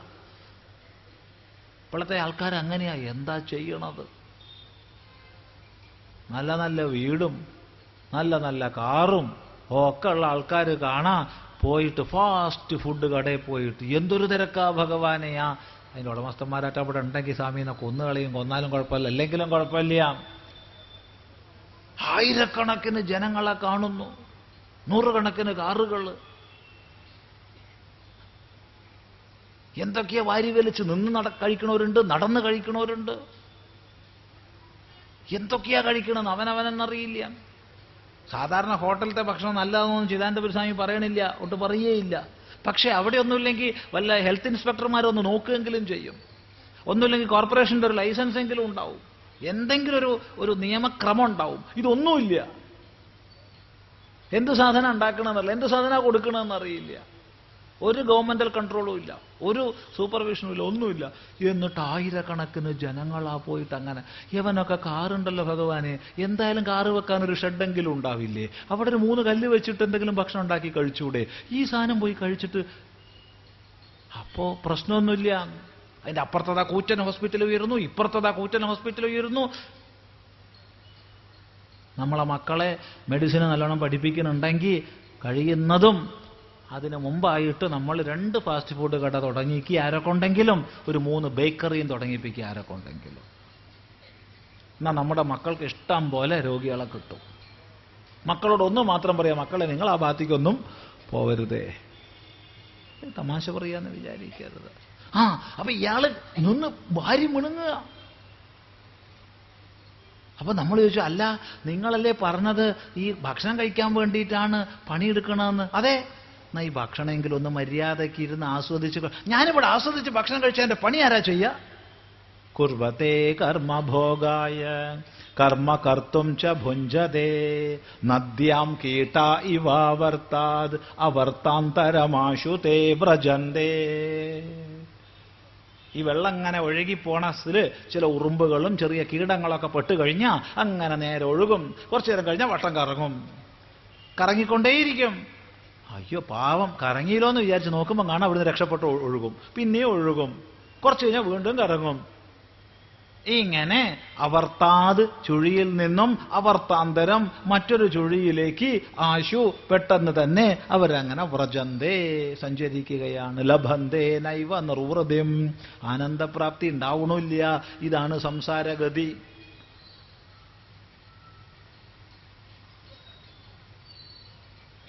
ചിന്തിക്കുക. കൃപണ ഫലഹേതവ കേവലം ഫലഹേതുവായി മാത്രം കർമ്മം ചെയ്യുന്നവര് ഇങ്ങനെ സംസാരഗതിയിൽ വട്ടം കറങ്ങിക്കൊണ്ടേ പോകും കൃപണന്മാരായിട്ട്. അതുകൊണ്ട് അങ്ങനെ ആവരുതേ എന്ന് ഉപദേശം. അപ്പൊ സമത്വബുദ്ധിയെ പ്രാപിച്ചാലോ? നമ്മൾ കൃപണന്മാരാവില്ല. യോഗികളായി മാറും. കർമ്മയോഗികൾ അതെങ്ങനെ? ബുദ്ധിയുക്തോ ജഹാതീഹ ഉഭേ സുകൃത ദുഷ്കൃതേ തസ്മാത് യോഗായ യുജ്യസ്വ യോഗ കർമ്മസു കൗശലം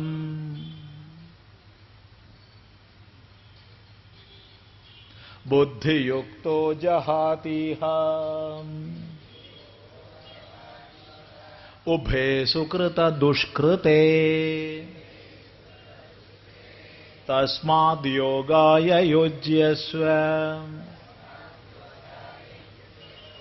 യോഗ കർമ്മസു കൗശലം ബുദ്ധിയുക്ത। ബുദ്ധിയുക്തൻ. ഏത് ബുദ്ധിയുക്തൻ? സമത്വ ബുദ്ധിയുക്തൻ സിദ്ധിയിലും അസിദ്ധിയിലും നേരത്തെ പറയപ്പെട്ട സമത്വ ബുദ്ധിയോട് കൂടിയവൻ. ഇഹ ഇവിടെ. ഈ ലോകത്തിൽ ഈ മനുഷ്യലോകത്തിൽ ഈ കർമ്മത്തിനധികൃതമായ മനുഷ്യലോകത്തിൽ ജഹാതി അതിക്രമിക്കുന്നു ഉപേക്ഷിക്കുന്നു. എന്തിനെ? സുകൃത ദുഷ്കൃതേ സുഹൃതത്തെയും ദുഷ്കൃതത്തെയും പുണ്യത്തെയും പാപത്തെയും സർവദ്വന്ദ്വങ്ങളെയും സുഖദുഃഖാദി മാനാപമാനാദി പൂജാപരിഭവാദി സ്തുതി നിന്ദാദി സകല ദ്വന്ദ്വങ്ങളെയും അയാൾ അതിക്രമിക്കുന്നു. ദ്വന്ദ്വമുക്തി സംസാരമുക്തിയാണ്. ദ്വന്ദ്വങ്ങളിൽ നിന്ന് മുക്തനായി എന്ന് പറഞ്ഞാൽ അവൻ മുക്തനാണ്. ദ്വന്ദ്വവിമുക്തിയിൽ കവിഞ്ഞൊരു മുക്തിയില്ല. അത് പ്രത്യേകം മനസ്സിലാക്കണം.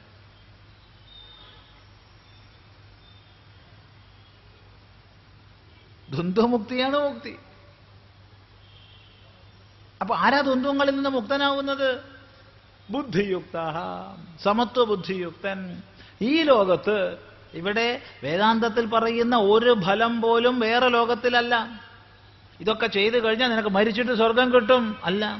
ഒരാൾ പറഞ്ഞു സ്വാമി സ്വാമി എനിക്ക് വലിയ ഇഷ്ടമായിട്ടോ ആയിക്കോട്ടെ അതിന് എനിക്കെന്ത് വേണം? സ്വാമിക്ക് ഞാൻ ഒരു പഴം തരാം. തരൂ. കൈ കാണിച്ചപ്പോൾ പറഞ്ഞോ സ്വാമി മരിച്ചിട്ട് തരാം. എനിക്ക് വേണ്ട.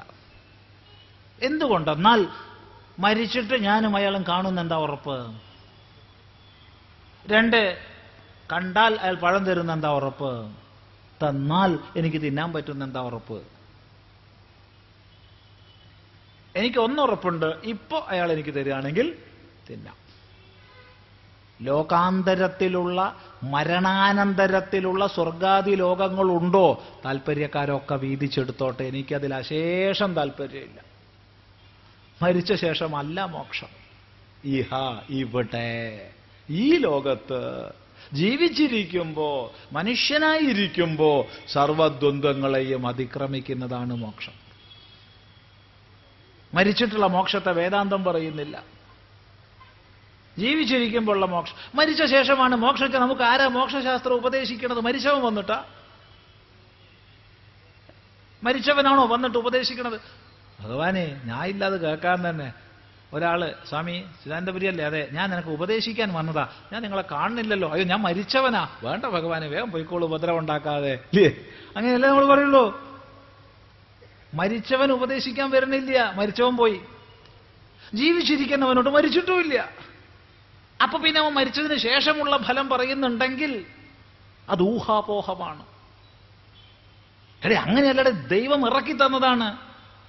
അത് പ്രശ്നമുണ്ട് അവിടെ. ദൈവം എങ്ങനെ ഇറക്കി? ആരിലൂടെ ഇറക്കി? ഒക്കെ പ്രശ്നമാണ്. യുക്തിക്ക് അവിടെ സ്ഥാനമില്ല. അതുകൊണ്ട് ഈ ലോകത്തിൽ ജീവിച്ചിരിക്കുന്നവനാണ് ഗുരുനാഥൻ. ഈ ലോകത്തിൽ ജീവിച്ചവനാണ് ഗുരുനാഥൻ. അവനാണ് പ്രകർഷേണ പ്രകൃഷ്ടമായ വചനം ചെയ്യുന്ന പ്രവാചകൻ. അതുകൊണ്ട് അവൻ പറയുന്ന അനുഭവങ്ങൾ ഈ ലോകത്തെ സംബന്ധിക്കുന്നതായിരിക്കണം. ഇവിടെ പ്രാപ്യമാകാൻ സാധിക്കണം. ഇവിടെ പ്രാപ്യമാകാത്തത് എന്തെങ്കിലും പറഞ്ഞ് ആര് വിശ്വസിച്ചാലും നമുക്ക് യാതൊരു വിരോധവും ഇല്ല. പക്ഷെ അത് വിശ്വസിക്കാൻ നമ്മളില്ല. വിശ്വസിക്കുന്നവർക്ക് വിശ്വസിക്കാം. അവിശ്വസിക്കുന്നവർക്ക് അവിശ്വസിക്കാം. അതിനുള്ള സ്വാതന്ത്ര്യമുണ്ട്. വിചാര സ്വാതന്ത്ര്യമുണ്ട്.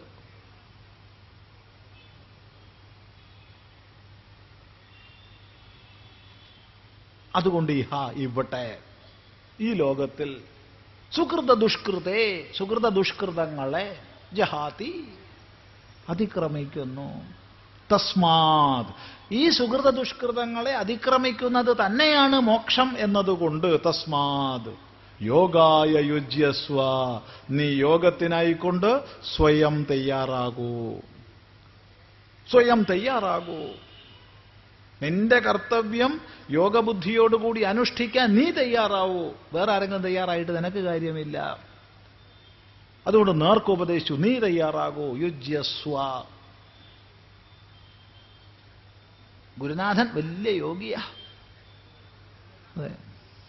അച്ഛൻ വയറ് നിറച്ച് ഭക്ഷണം കഴിച്ചിട്ടുണ്ട്. എനിക്കൊരു സന്തോഷം ഉണ്ടാവും. അച്ഛൻ ഭക്ഷണം കഴിച്ചു പറഞ്ഞ. പക്ഷെ എനിക്ക് വിശപ്പ് മാറുമോ എനിക്ക് വിശപ്പ് മാറണമെങ്കിൽ ഞാൻ തന്നെ കഴിക്കണ്ടേ? അച്ഛൻ വയറ് നിറച്ച് ഭക്ഷണം കഴിച്ചു. അല്ലെങ്കിൽ അമ്മ വയറ് നിറച്ച് വെള്ളം കുടിച്ചു. മറ്റൊരാൾ പറഞ്ഞിട്ട് ഇപ്പോഴാ ഒരു സമാധാനമായതെന്ന് എന്ത്? അച്ഛൻ വെള്ളം കുടിക്കാണ്ട് മരിച്ചതാ. അമ്മ തോട്ടിൽ വീണ് മരിച്ചു. ഇപ്പോഴാണ് പറഞ്ഞത്. സമാധാനമായി എന്ത്? ധാരാളം വെള്ളം കുടിച്ച് മരിച്ചുല്ലോ അച്ഛന് കൊടുക്കാൻ കഴിഞ്ഞില്ല എന്നുള്ള ഒറ്റ ദുഃഖം ഉണ്ടായിരുന്നുള്ളൂ. അപ്പൊ അമ്മയ്ക്ക് അച്ഛനോ വയറ് നിറഞ്ഞതുകൊണ്ട് എനിക്ക് സന്തോഷമാവുമോ വയറ് നിറയോ? വിശപ്പ് മാറുമോ ഇല്ല. എനിക്ക് വിശപ്പ് മാറണമെങ്കിൽ ഞാൻ ഭക്ഷണം കഴിക്കണം. ഗുരുനാഥൻ സിദ്ധനാണ് ഗുരുനാഥൻ മഹാനാണ്. എന്റെ ഗുരുനാഥന്റെ മഹത്വം നിനക്കറിയോ? അവൻ അങ്ങനെയാണ് ഇങ്ങനെയാണെന്ന് പറഞ്ഞ നിനക്കെന്ത് കാര്യം? ശ്രദ്ധിക്കണേ ഇവിടെ ഒരുപാട് ഫോളോവേഴ്സ് ഉണ്ടാവും. ഫോളോവേഴ്സിന് ഒട്ടും ഇഷ്ടപ്പെടില്ല ഈ പറയണത്. ഫോളോവേഴ്സ് അവർ ഫോളോ ചെയ്യുന്നവരാണ് മൂഢന്മാര്. എന്റെ ഗുരു അങ്ങനെയാണ് എന്റെ ഗുരു എടേ നിന്റെ ഗുരു അങ്ങനെ എങ്ങനെയാണ് നിനക്കെന്ത് കാര്യം? നീ എങ്ങനെയാ നോക്ക്.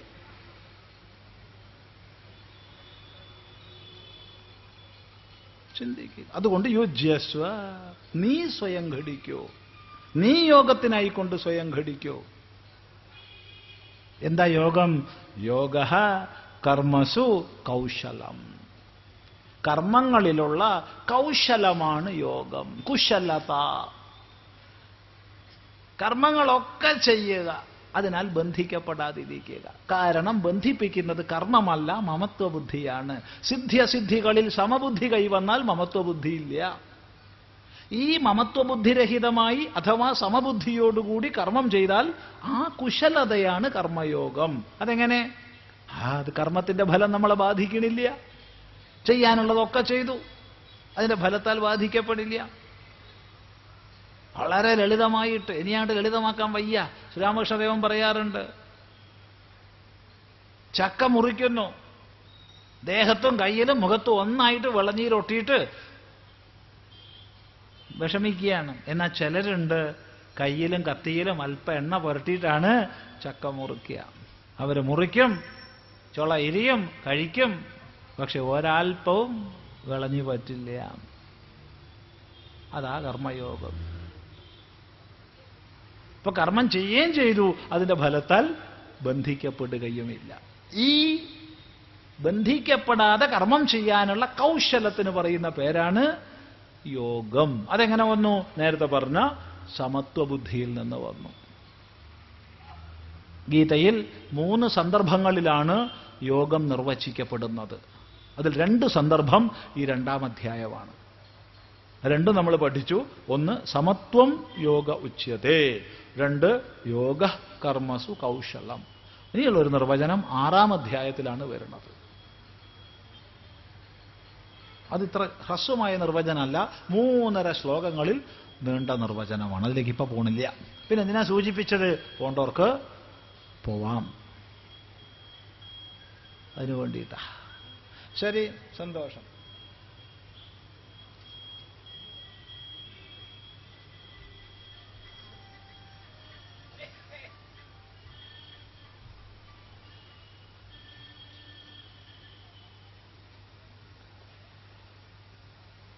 തുടർന്ന് നമുക്ക് ഈ ഭാഗം നാളെ ചിന്തിക്കാം.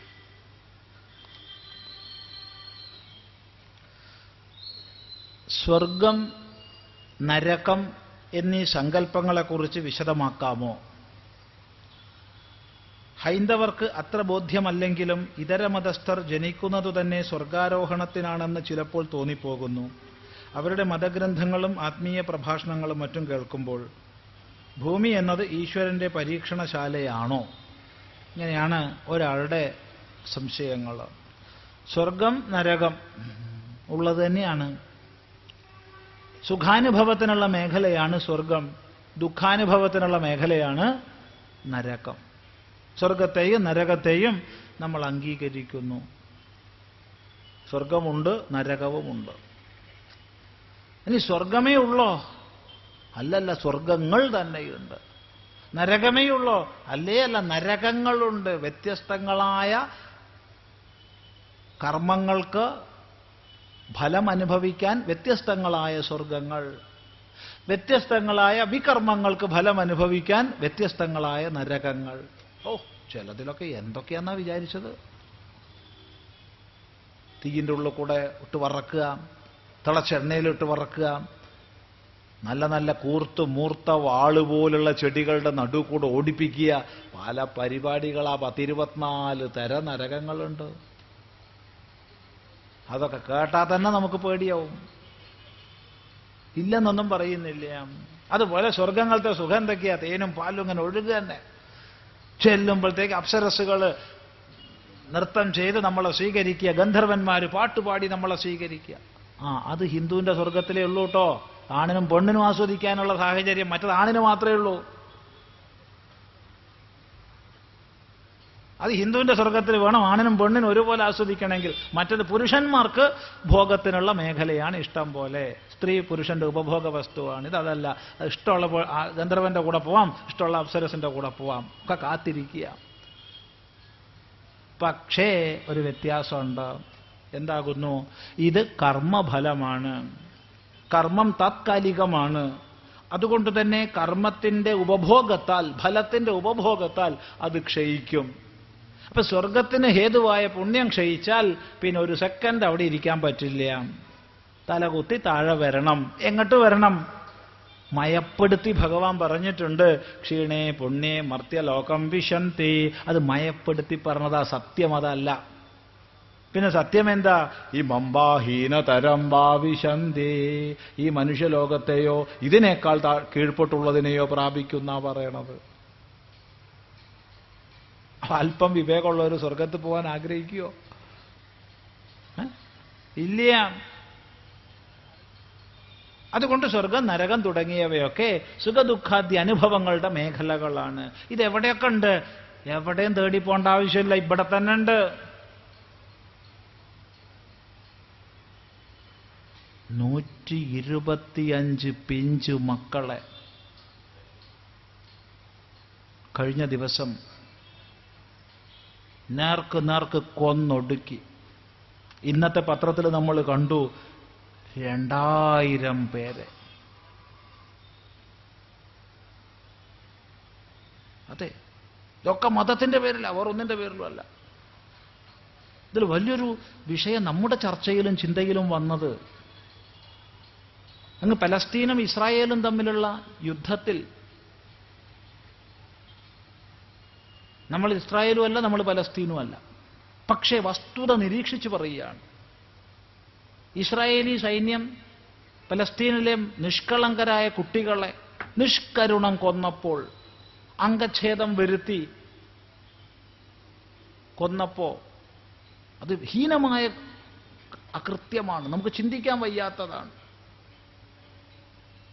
ഇവിടെ ധാരാളം പ്രാർത്ഥനാ യോഗങ്ങളും പ്രതിഷേധ യോഗങ്ങളും സമ്മേളനങ്ങളും ഒക്കെ നടന്നു.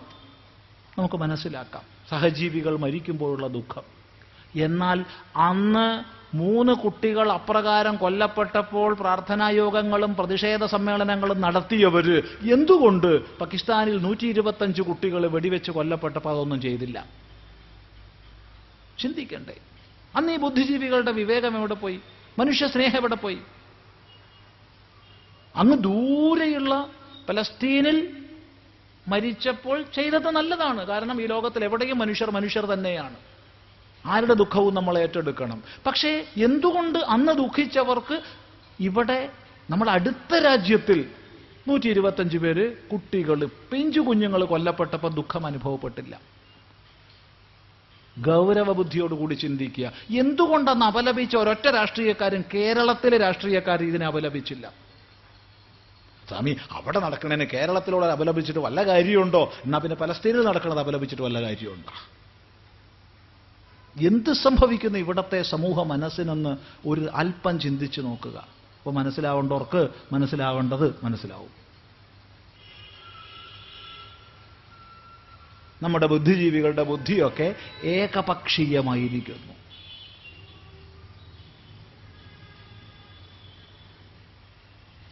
ഗൗരവ ബുദ്ധിയോടുകൂടി ചിന്തിക്കുക. അതുകൊണ്ട് നരകം തേടി വേറെ എങ്ങോട്ടും പോണ്ട.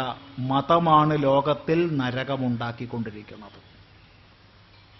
ഈ മതത്തിന്റെ കെട്ടിനപ്പുറത്തേക്ക് ആധ്യാത്മികതയിലേക്ക് നമ്മൾ ഉയരുമ്പോൾ ആത്മവിചാരത്തിലേക്ക് ഉയരുമ്പോൾ അവിടെ ആനന്ദമാണ്.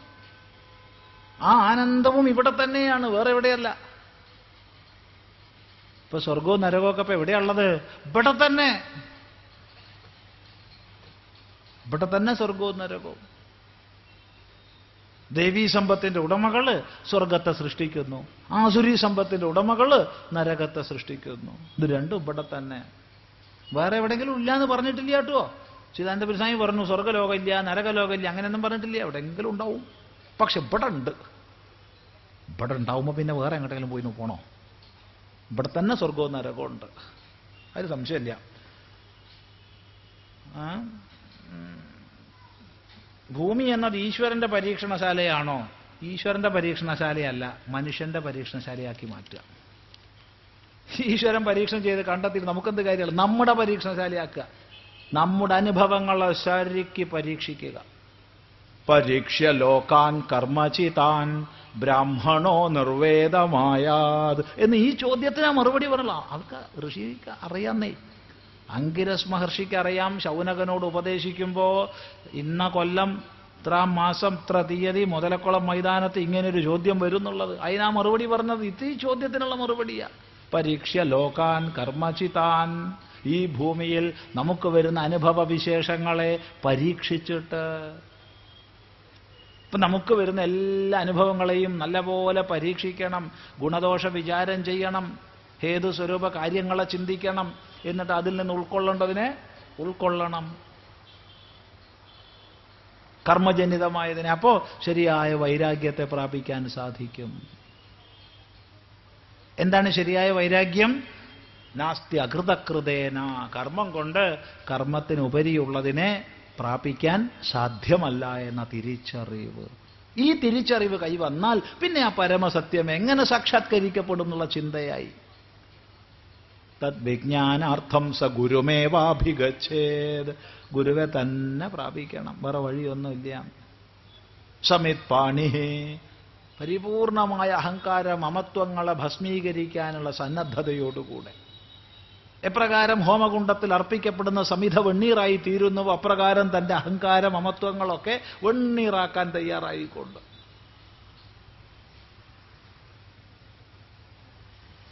ശ്രോത്രിയം ബ്രഹ്മനിഷ്ഠം. ശ്രോത്രിയനും ബ്രഹ്മനിഷ്ഠനുമായ ഗുരുവെ പ്രാപിക്കണം. അപ്പൊ വാസ്തവത്തിൽ ഈ ലോകം നമുക്ക് പരീക്ഷിക്കാനുള്ളതാണ്. പരീക്ഷിക്കുക നല്ലപോലെ ഈക്ഷണം ചെയ്യുക ഗുണദോഷ വിചാരം ചെയ്യുക ഗ്രാഹ്യത്യാജ്യ വിവേകം ചെയ്യുക എന്നിട്ട് അനുഭവങ്ങളെ വിലയിരുത്തി പാഠങ്ങളെ ഉൾക്കൊള്ളുക. ഒരുപാട് അനുഭവം ഉണ്ടായി എന്നുള്ളതുകൊണ്ട് ഒരു പ്രയോജനമില്ല വിലയിരുത്തി പാഠം ഉൾക്കൊള്ളണം. അപ്പൊ ജീവിതം സാർത്ഥകമാകും. ശരി? നമ്മൾ കഴിഞ്ഞ ദിവസം പറഞ്ഞു ഇവിടെ പരമപൂജ്യ ദയാനന്ദ സരസ്വതി സ്വാമികൾക്ക് വേദാന്തരത്നം അഖില ഭാരതീയ തലത്തിലുള്ള ഒന്നാമത്തെ വേദാന്തരത്നം പുരസ്കാരം സമർപ്പിക്കുന്നതിനെക്കുറിച്ചും മറ്റും. അതിന്റെ ചടങ്ങ് പ്രദർശിപ്പിക്കാമെന്ന് പറഞ്ഞത് ഇന്നത്തേക്കാണ്. അതുകൊണ്ട് നമ്മുടെ പരിപാടി എട്ട് മണിക്ക് നിർത്തണം എന്നുള്ളത് കൊണ്ട് അതിലേക്ക് സമയം മാറ്റിവെക്കുകയാണ്. ഇവിടെ രണ്ട് റെക്കോർഡ് ചെയ്ത ഭാഗങ്ങളാണ് നമ്മളെ കാണിക്കുന്നത്. ഒന്ന് പരമപൂജ്യ ദയാനന്ദ സരസ്വതി സ്വാമികളെക്കുറിച്ച് സാമാന്യമായൊരു അറിവുണ്ടാവാൻ. വിശേഷമായിട്ടുണ്ടാവണമെങ്കിൽ കൂടുതൽ കൂടുതൽ പഠിക്കുക അല്ലാണ്ട് വഴിയില്ല. സാമാന്യമായി ഈ ലോകത്തിൽ അദ്ദേഹം എന്ത് ചെയ്തു എന്നുള്ളതൊന്ന് മനസ്സിലാക്കാൻ ഒരു ഡോക്യുമെന്ററി ഉണ്ട്. ഒരു പതിമൂന്ന് മിനിറ്റിലധികം വരും. അത് ആദ്യം കാണാം. അതിനുശേഷം ഈ വേദാന്തരത്നം പുരസ്കാരവുമായി ബന്ധപ്പെട്ടിട്ടുള്ള ചടങ്ങ് കാണാം.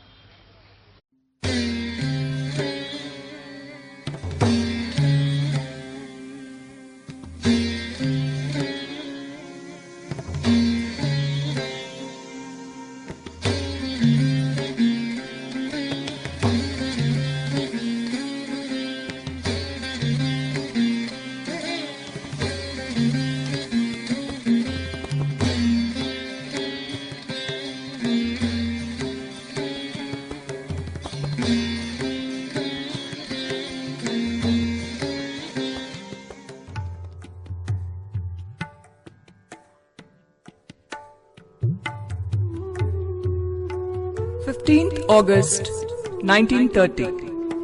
In a little village Manjikudi in Tamil Nadu was born Valambal's gift to humanity.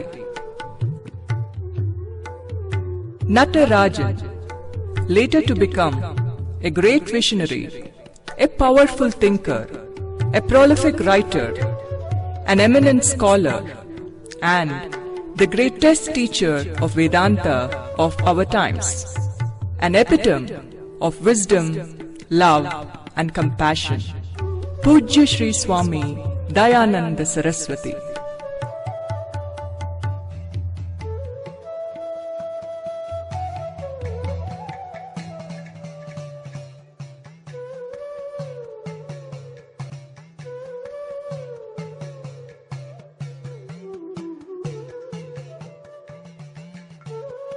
Natarajan took to spiritual life in the year 1957 under the guidance of Swami Chinmayananda, from whom he took sannyasa diksha in 1962 and became Swami Dayananda Saraswati. Swami Dayananda led a contemplative life in Rishikesh on the banks of the Ganga for a number of years.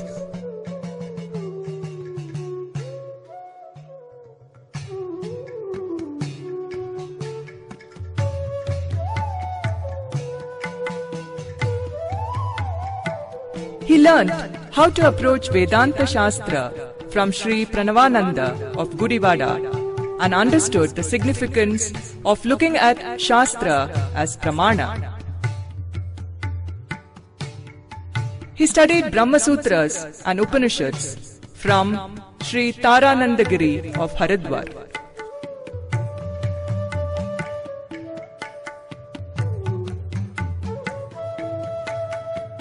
And for the past five decades has been teaching Arsha Vidya or knowledge of the rishis to thousands of seekers worldwide.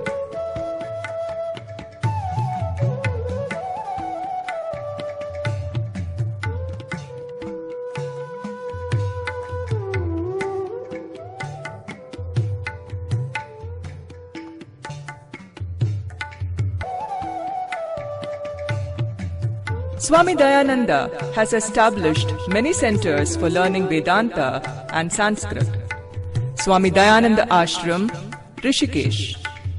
Arsha Vidya Gurukulam, Anaikatti, Coimbatore.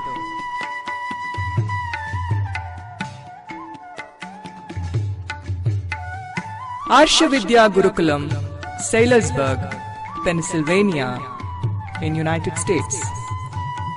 Arsha Vijnana Gurukulam, Nagpur.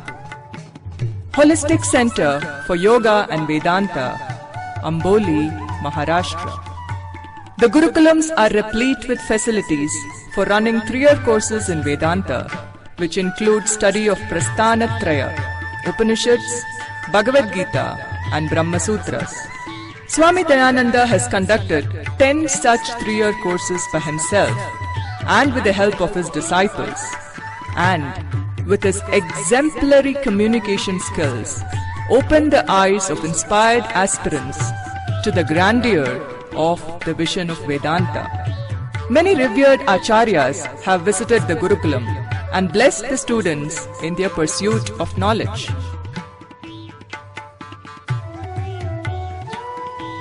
In an unbroken teaching lineage, a Guru Sishya Parampara, Swami Dayananda has created hundreds of teachers.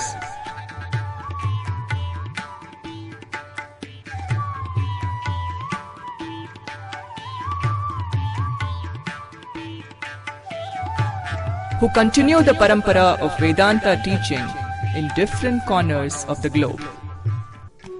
Swami Dayananda often says, one must grow from being a consumer to become a contributor. And what an extraordinary contributor he himself is. Be it promoting education, preserving Sanatana Dharma, protection of ancient culture and Vedic traditions, encouraging music, art, and temple traditions, promoting global harmony and peace, or spearheading a people's movement for reaching out to the less fortunate. Swami Dayananda's contribution has been simply phenomenal. Swamiji has literally transformed his birthplace, Manjakudi, into a model for rural education. Every day, more than 3,500 students from nearby villages commute to Manjakudi to benefit from the quality education imparted by the Dayananda schools and colleges. Swamiji founded the Hindu Dharma Acharya Sabha in 2003 to unite Hindu leadership under one umbrella. Acharya Sabha is a collective voice of Hindus on various challenging issues confronting them. Four meets have been held so far, one each at Chennai, Mumbai, Bangalore, and Hyderabad. Swamiji's Oduvar project trains Oduvars and appoints them at various Shiva temples. 18 Oduvars have been conferred the Tirumurai Sevamani Awards.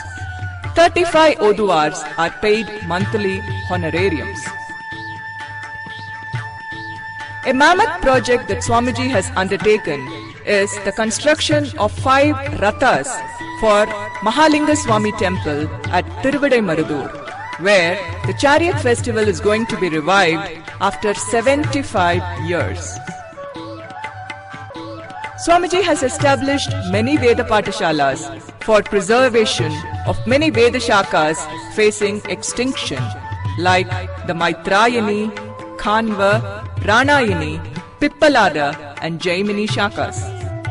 Desirous of promoting classical music, Swamiji has instituted the Arsha Kala Bhushanam Awards to renowned musicians. So far, 13 doyens of Carnatic music have been honored.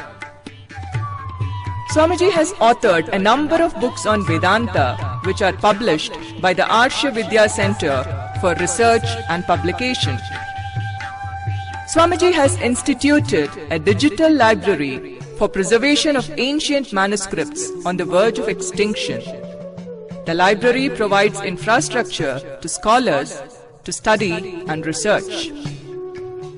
Purna Vidya, a Vedic heritage teaching program, is being taught in many schools in India. Children from classes 1 to 10 learn about values and our culture.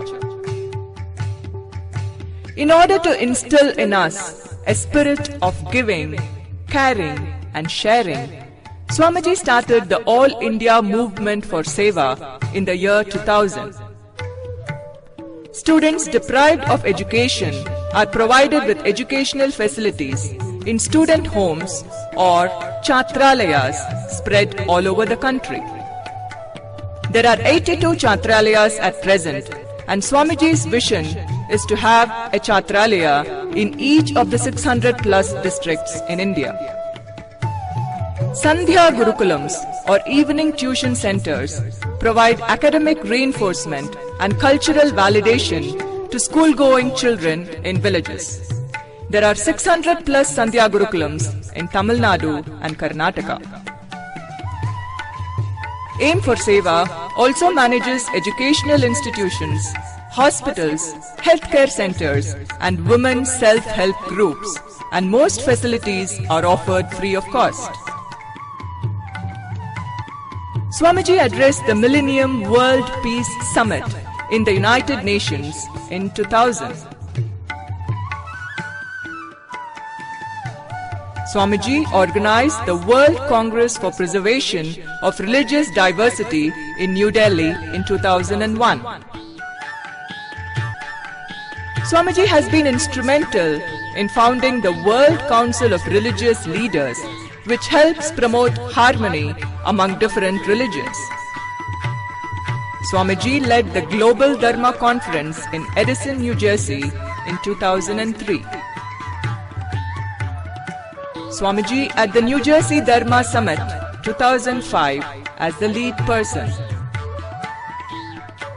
Swamiji at the Inter-Religious Encounter at Monterrey in 2007. Swamiji at the Asia Yoga Conference in Hong Kong in 2007. The Hindu-Jewish Leadership Summit 2007 paved the way for better understanding with the Jews, leading to the historic Hindu-Jewish Declaration in Jerusalem in 2008.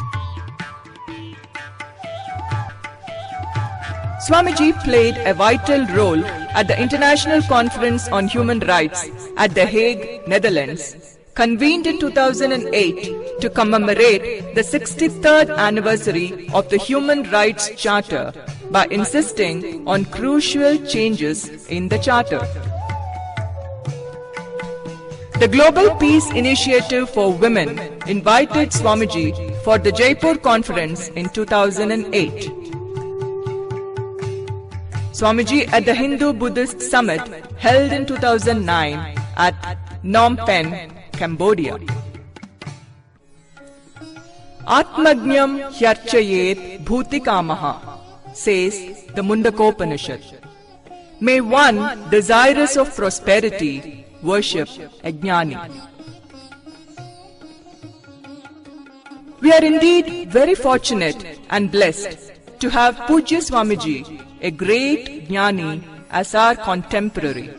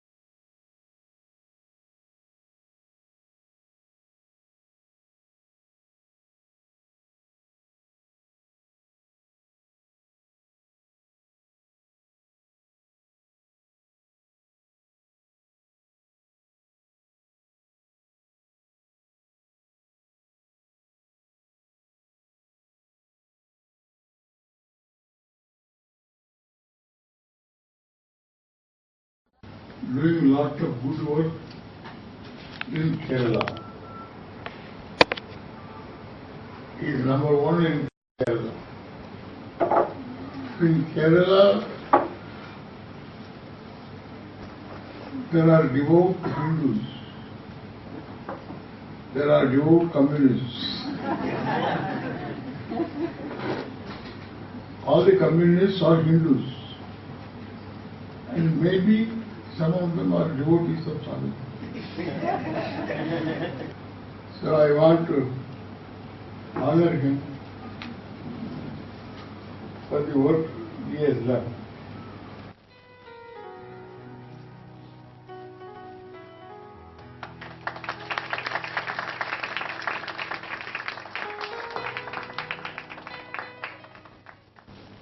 Parama स्वामिपादेभ्यः अस्माकं सादरप्रणामं समर्पयामः। यदा विंशत्यधिकवर्षे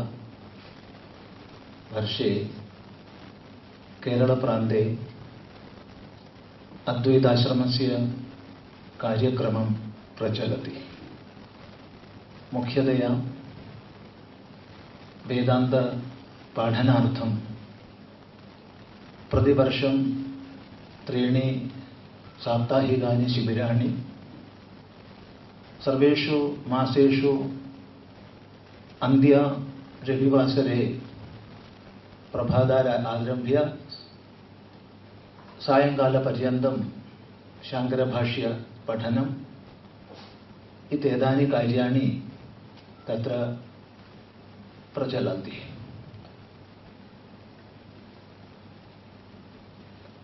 तस्य एकं भागमिव कोळिकोडुनगरे प्रतिवर्षं धर्मप्रभाषणपरम्परा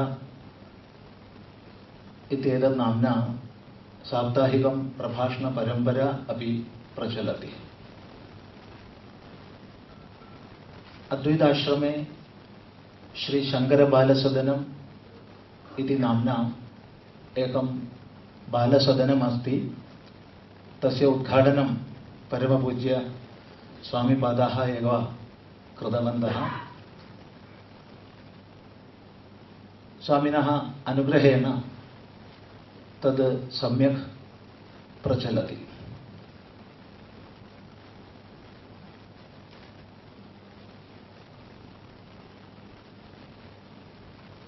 ഏകേഷു പ്രവർത്തനേഷു?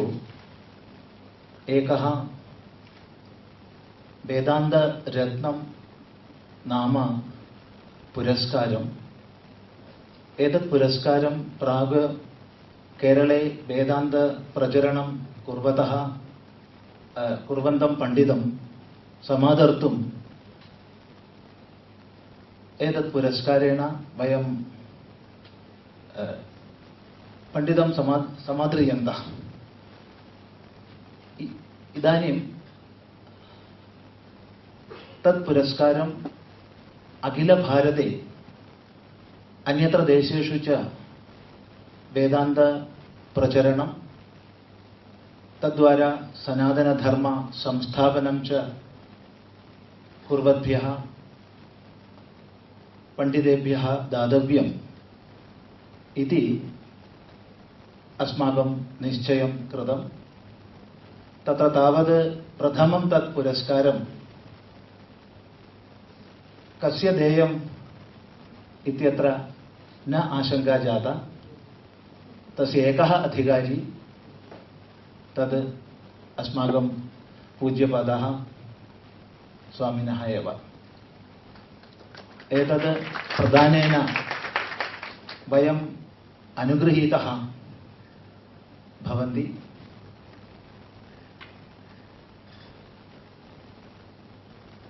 भवन्तः सर्वेषां पुरतः एतत् पुरस्कारं स्वामिपादानां पादयोः अद्वैताश्रमं समर्पये।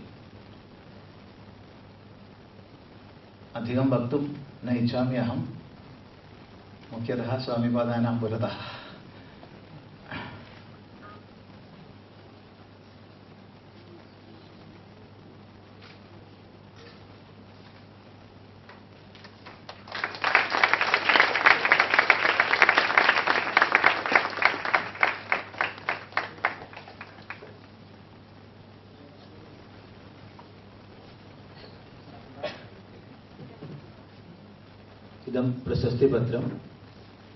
അഖില ഭാരതീയ മണ്ഡലെ വേദാന്തശാസ്ത്ര സനാതനധർമ്മ പ്രചരണം പുരസ്കൃത്യ പ്രസ്ഥാപിതം പ്രഥമം വേദാന്തരത്നം പുരസ്കാരം. പ്രശസ്തി പത്രം. പരമ പൂജ്യപാദ പൂജ്യ ദയാനന്ദ സരസ്വതി സ്വാമി പാദേഭ്യ പ്രണാമപൂർവം അദ്വൈതാശ്രമേണ വേദാന്തരത്നം നാമ പ്രഥമം അഖില ഭാരതീയ പുരസ്കാരം ഇതം സമർപ്യതേ പരമ പൂജ്യ ദയാനന്ദ സരസ്വതി സ്വാമി പാദാഹ ഭാരതരാഷ്ട്രേ വിദേശേഷു ച സാമ്പ്രദായികരീത്യ വേദാന്തപ്രചരണം കുർവന്തः ഗതേഷു പഞ്ചസു ദശകേഷു സനാതനധർമ്മസംസ്ഥാപനാർത്ഥം ഉച്ചൈ പരിശ്രമം കൃതവന്തः അനേക ശതസംഖ്യയ വേദാന്ത അധ്യാപകാൻ സന്യാസി പ്രവരാംശ്ച വിധായ അധീതിബോധാചരണ പ്രചരണരീത്യ तान् वेदान्तशास्त्रप्रचरणार्थं नियुज्य स्वामिपादाः इदानीं यत् धर्मसेवां कृतवन्तः तस्याः महिमां लिपिविन्यासेन वक्तुम् अशक्यमेव श्रुतियुक्ति अनुभवयुक्तैः वेदान्तशास्त्रव्याख्यानैः प्रवचनादिभिश्च एते विद्वन्मण्डले ज्ञानभास्करः एव भारतीयदर्शनमहिमां सर्वेषु राष्ट्रेषु स्वपरिश्रमेण प्रख्यापितवन्तः स्वामिपादाः अस्मिन् काले अस्माकं शङ्कराचार्यः एव इति ज्ञापयामः इदं वेदान्तरत्नं पुरस्कारं जानुवरी दशमदिनाङ्के सादरं पूजापुरस्सरं परमपूज्य दयानन्दसरस्वतीस्वामिपादेभ्यः समर्प्यते अस्माभिः नमः परमऋषिभ्यो नमः परमऋषिभ्यः രജീന്ദ്രനാഥः അധ്യക്ഷ സ്വാമി ചിദാനന്ദപുരി രക്ഷാധികാരി Advaita Ashram Kolathur Keralam.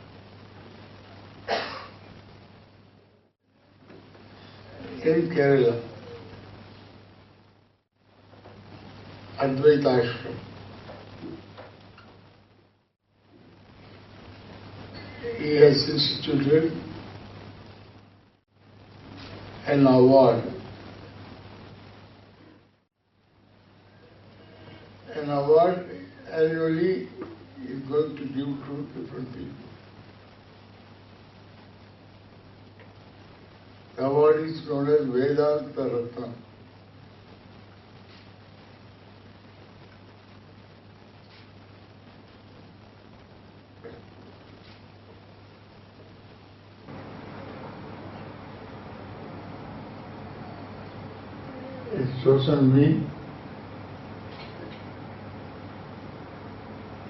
to be the recipient of this award. I am very happy to receive it from Swami.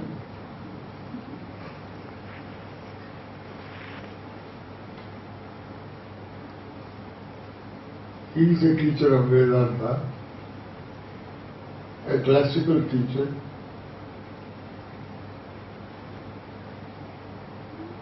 Therefore, I am very, very happy to receive this award.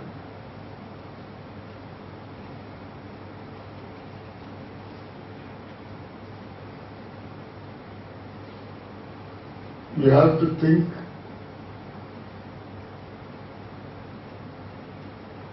who is the giver of the award before receiving the award.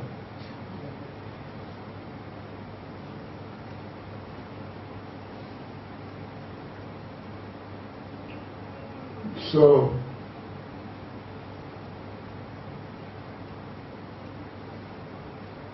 I recognize the Swami as one of our class,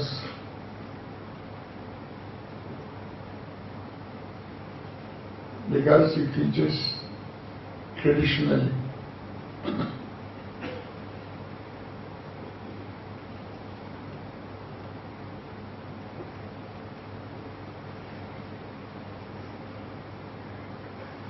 Traditional teaching alone works.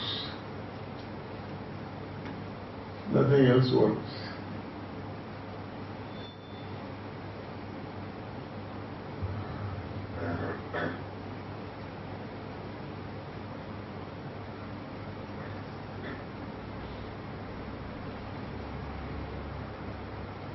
In traditional teaching,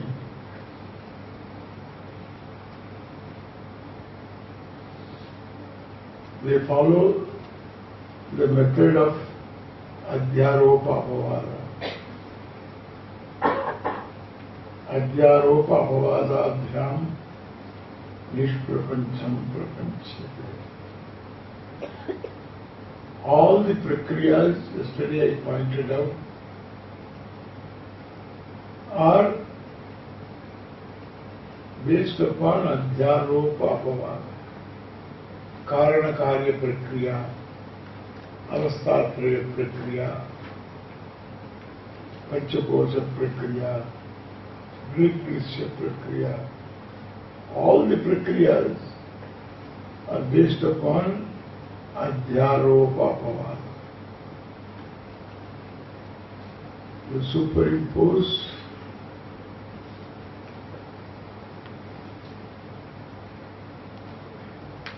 a word and its meaning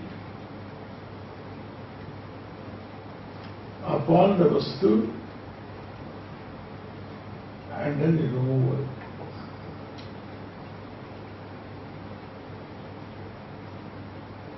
For instance, you say Brahma Karanam.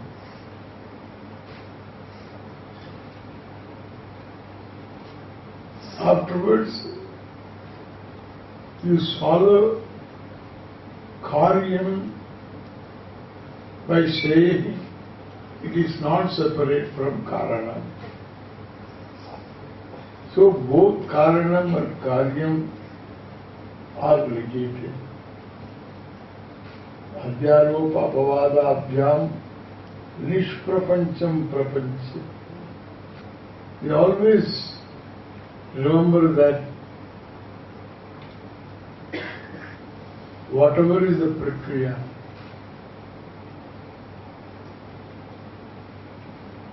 it is Adhyaropa apavada. That is the traditional teaching.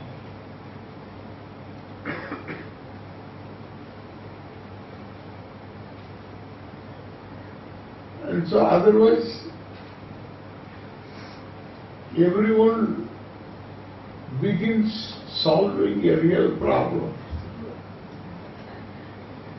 There is no real problem.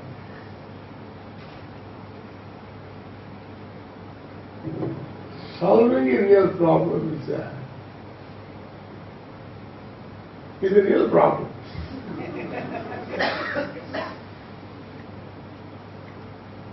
So,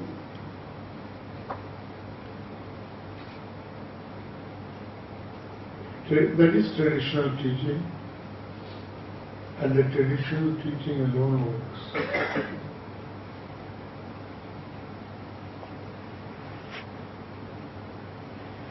Swamiji is a traditional teacher.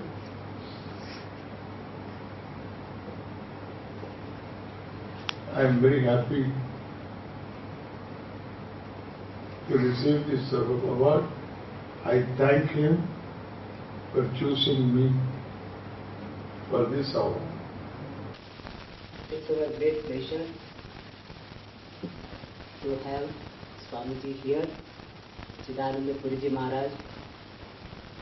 It's very nice to see a traditional teacher. As Puji Swamiji said, traditional teaching alone will work. And we have been seeing how traditional teaching is working. And it's a great fortune of his devotees, his students, to have him as their teacher.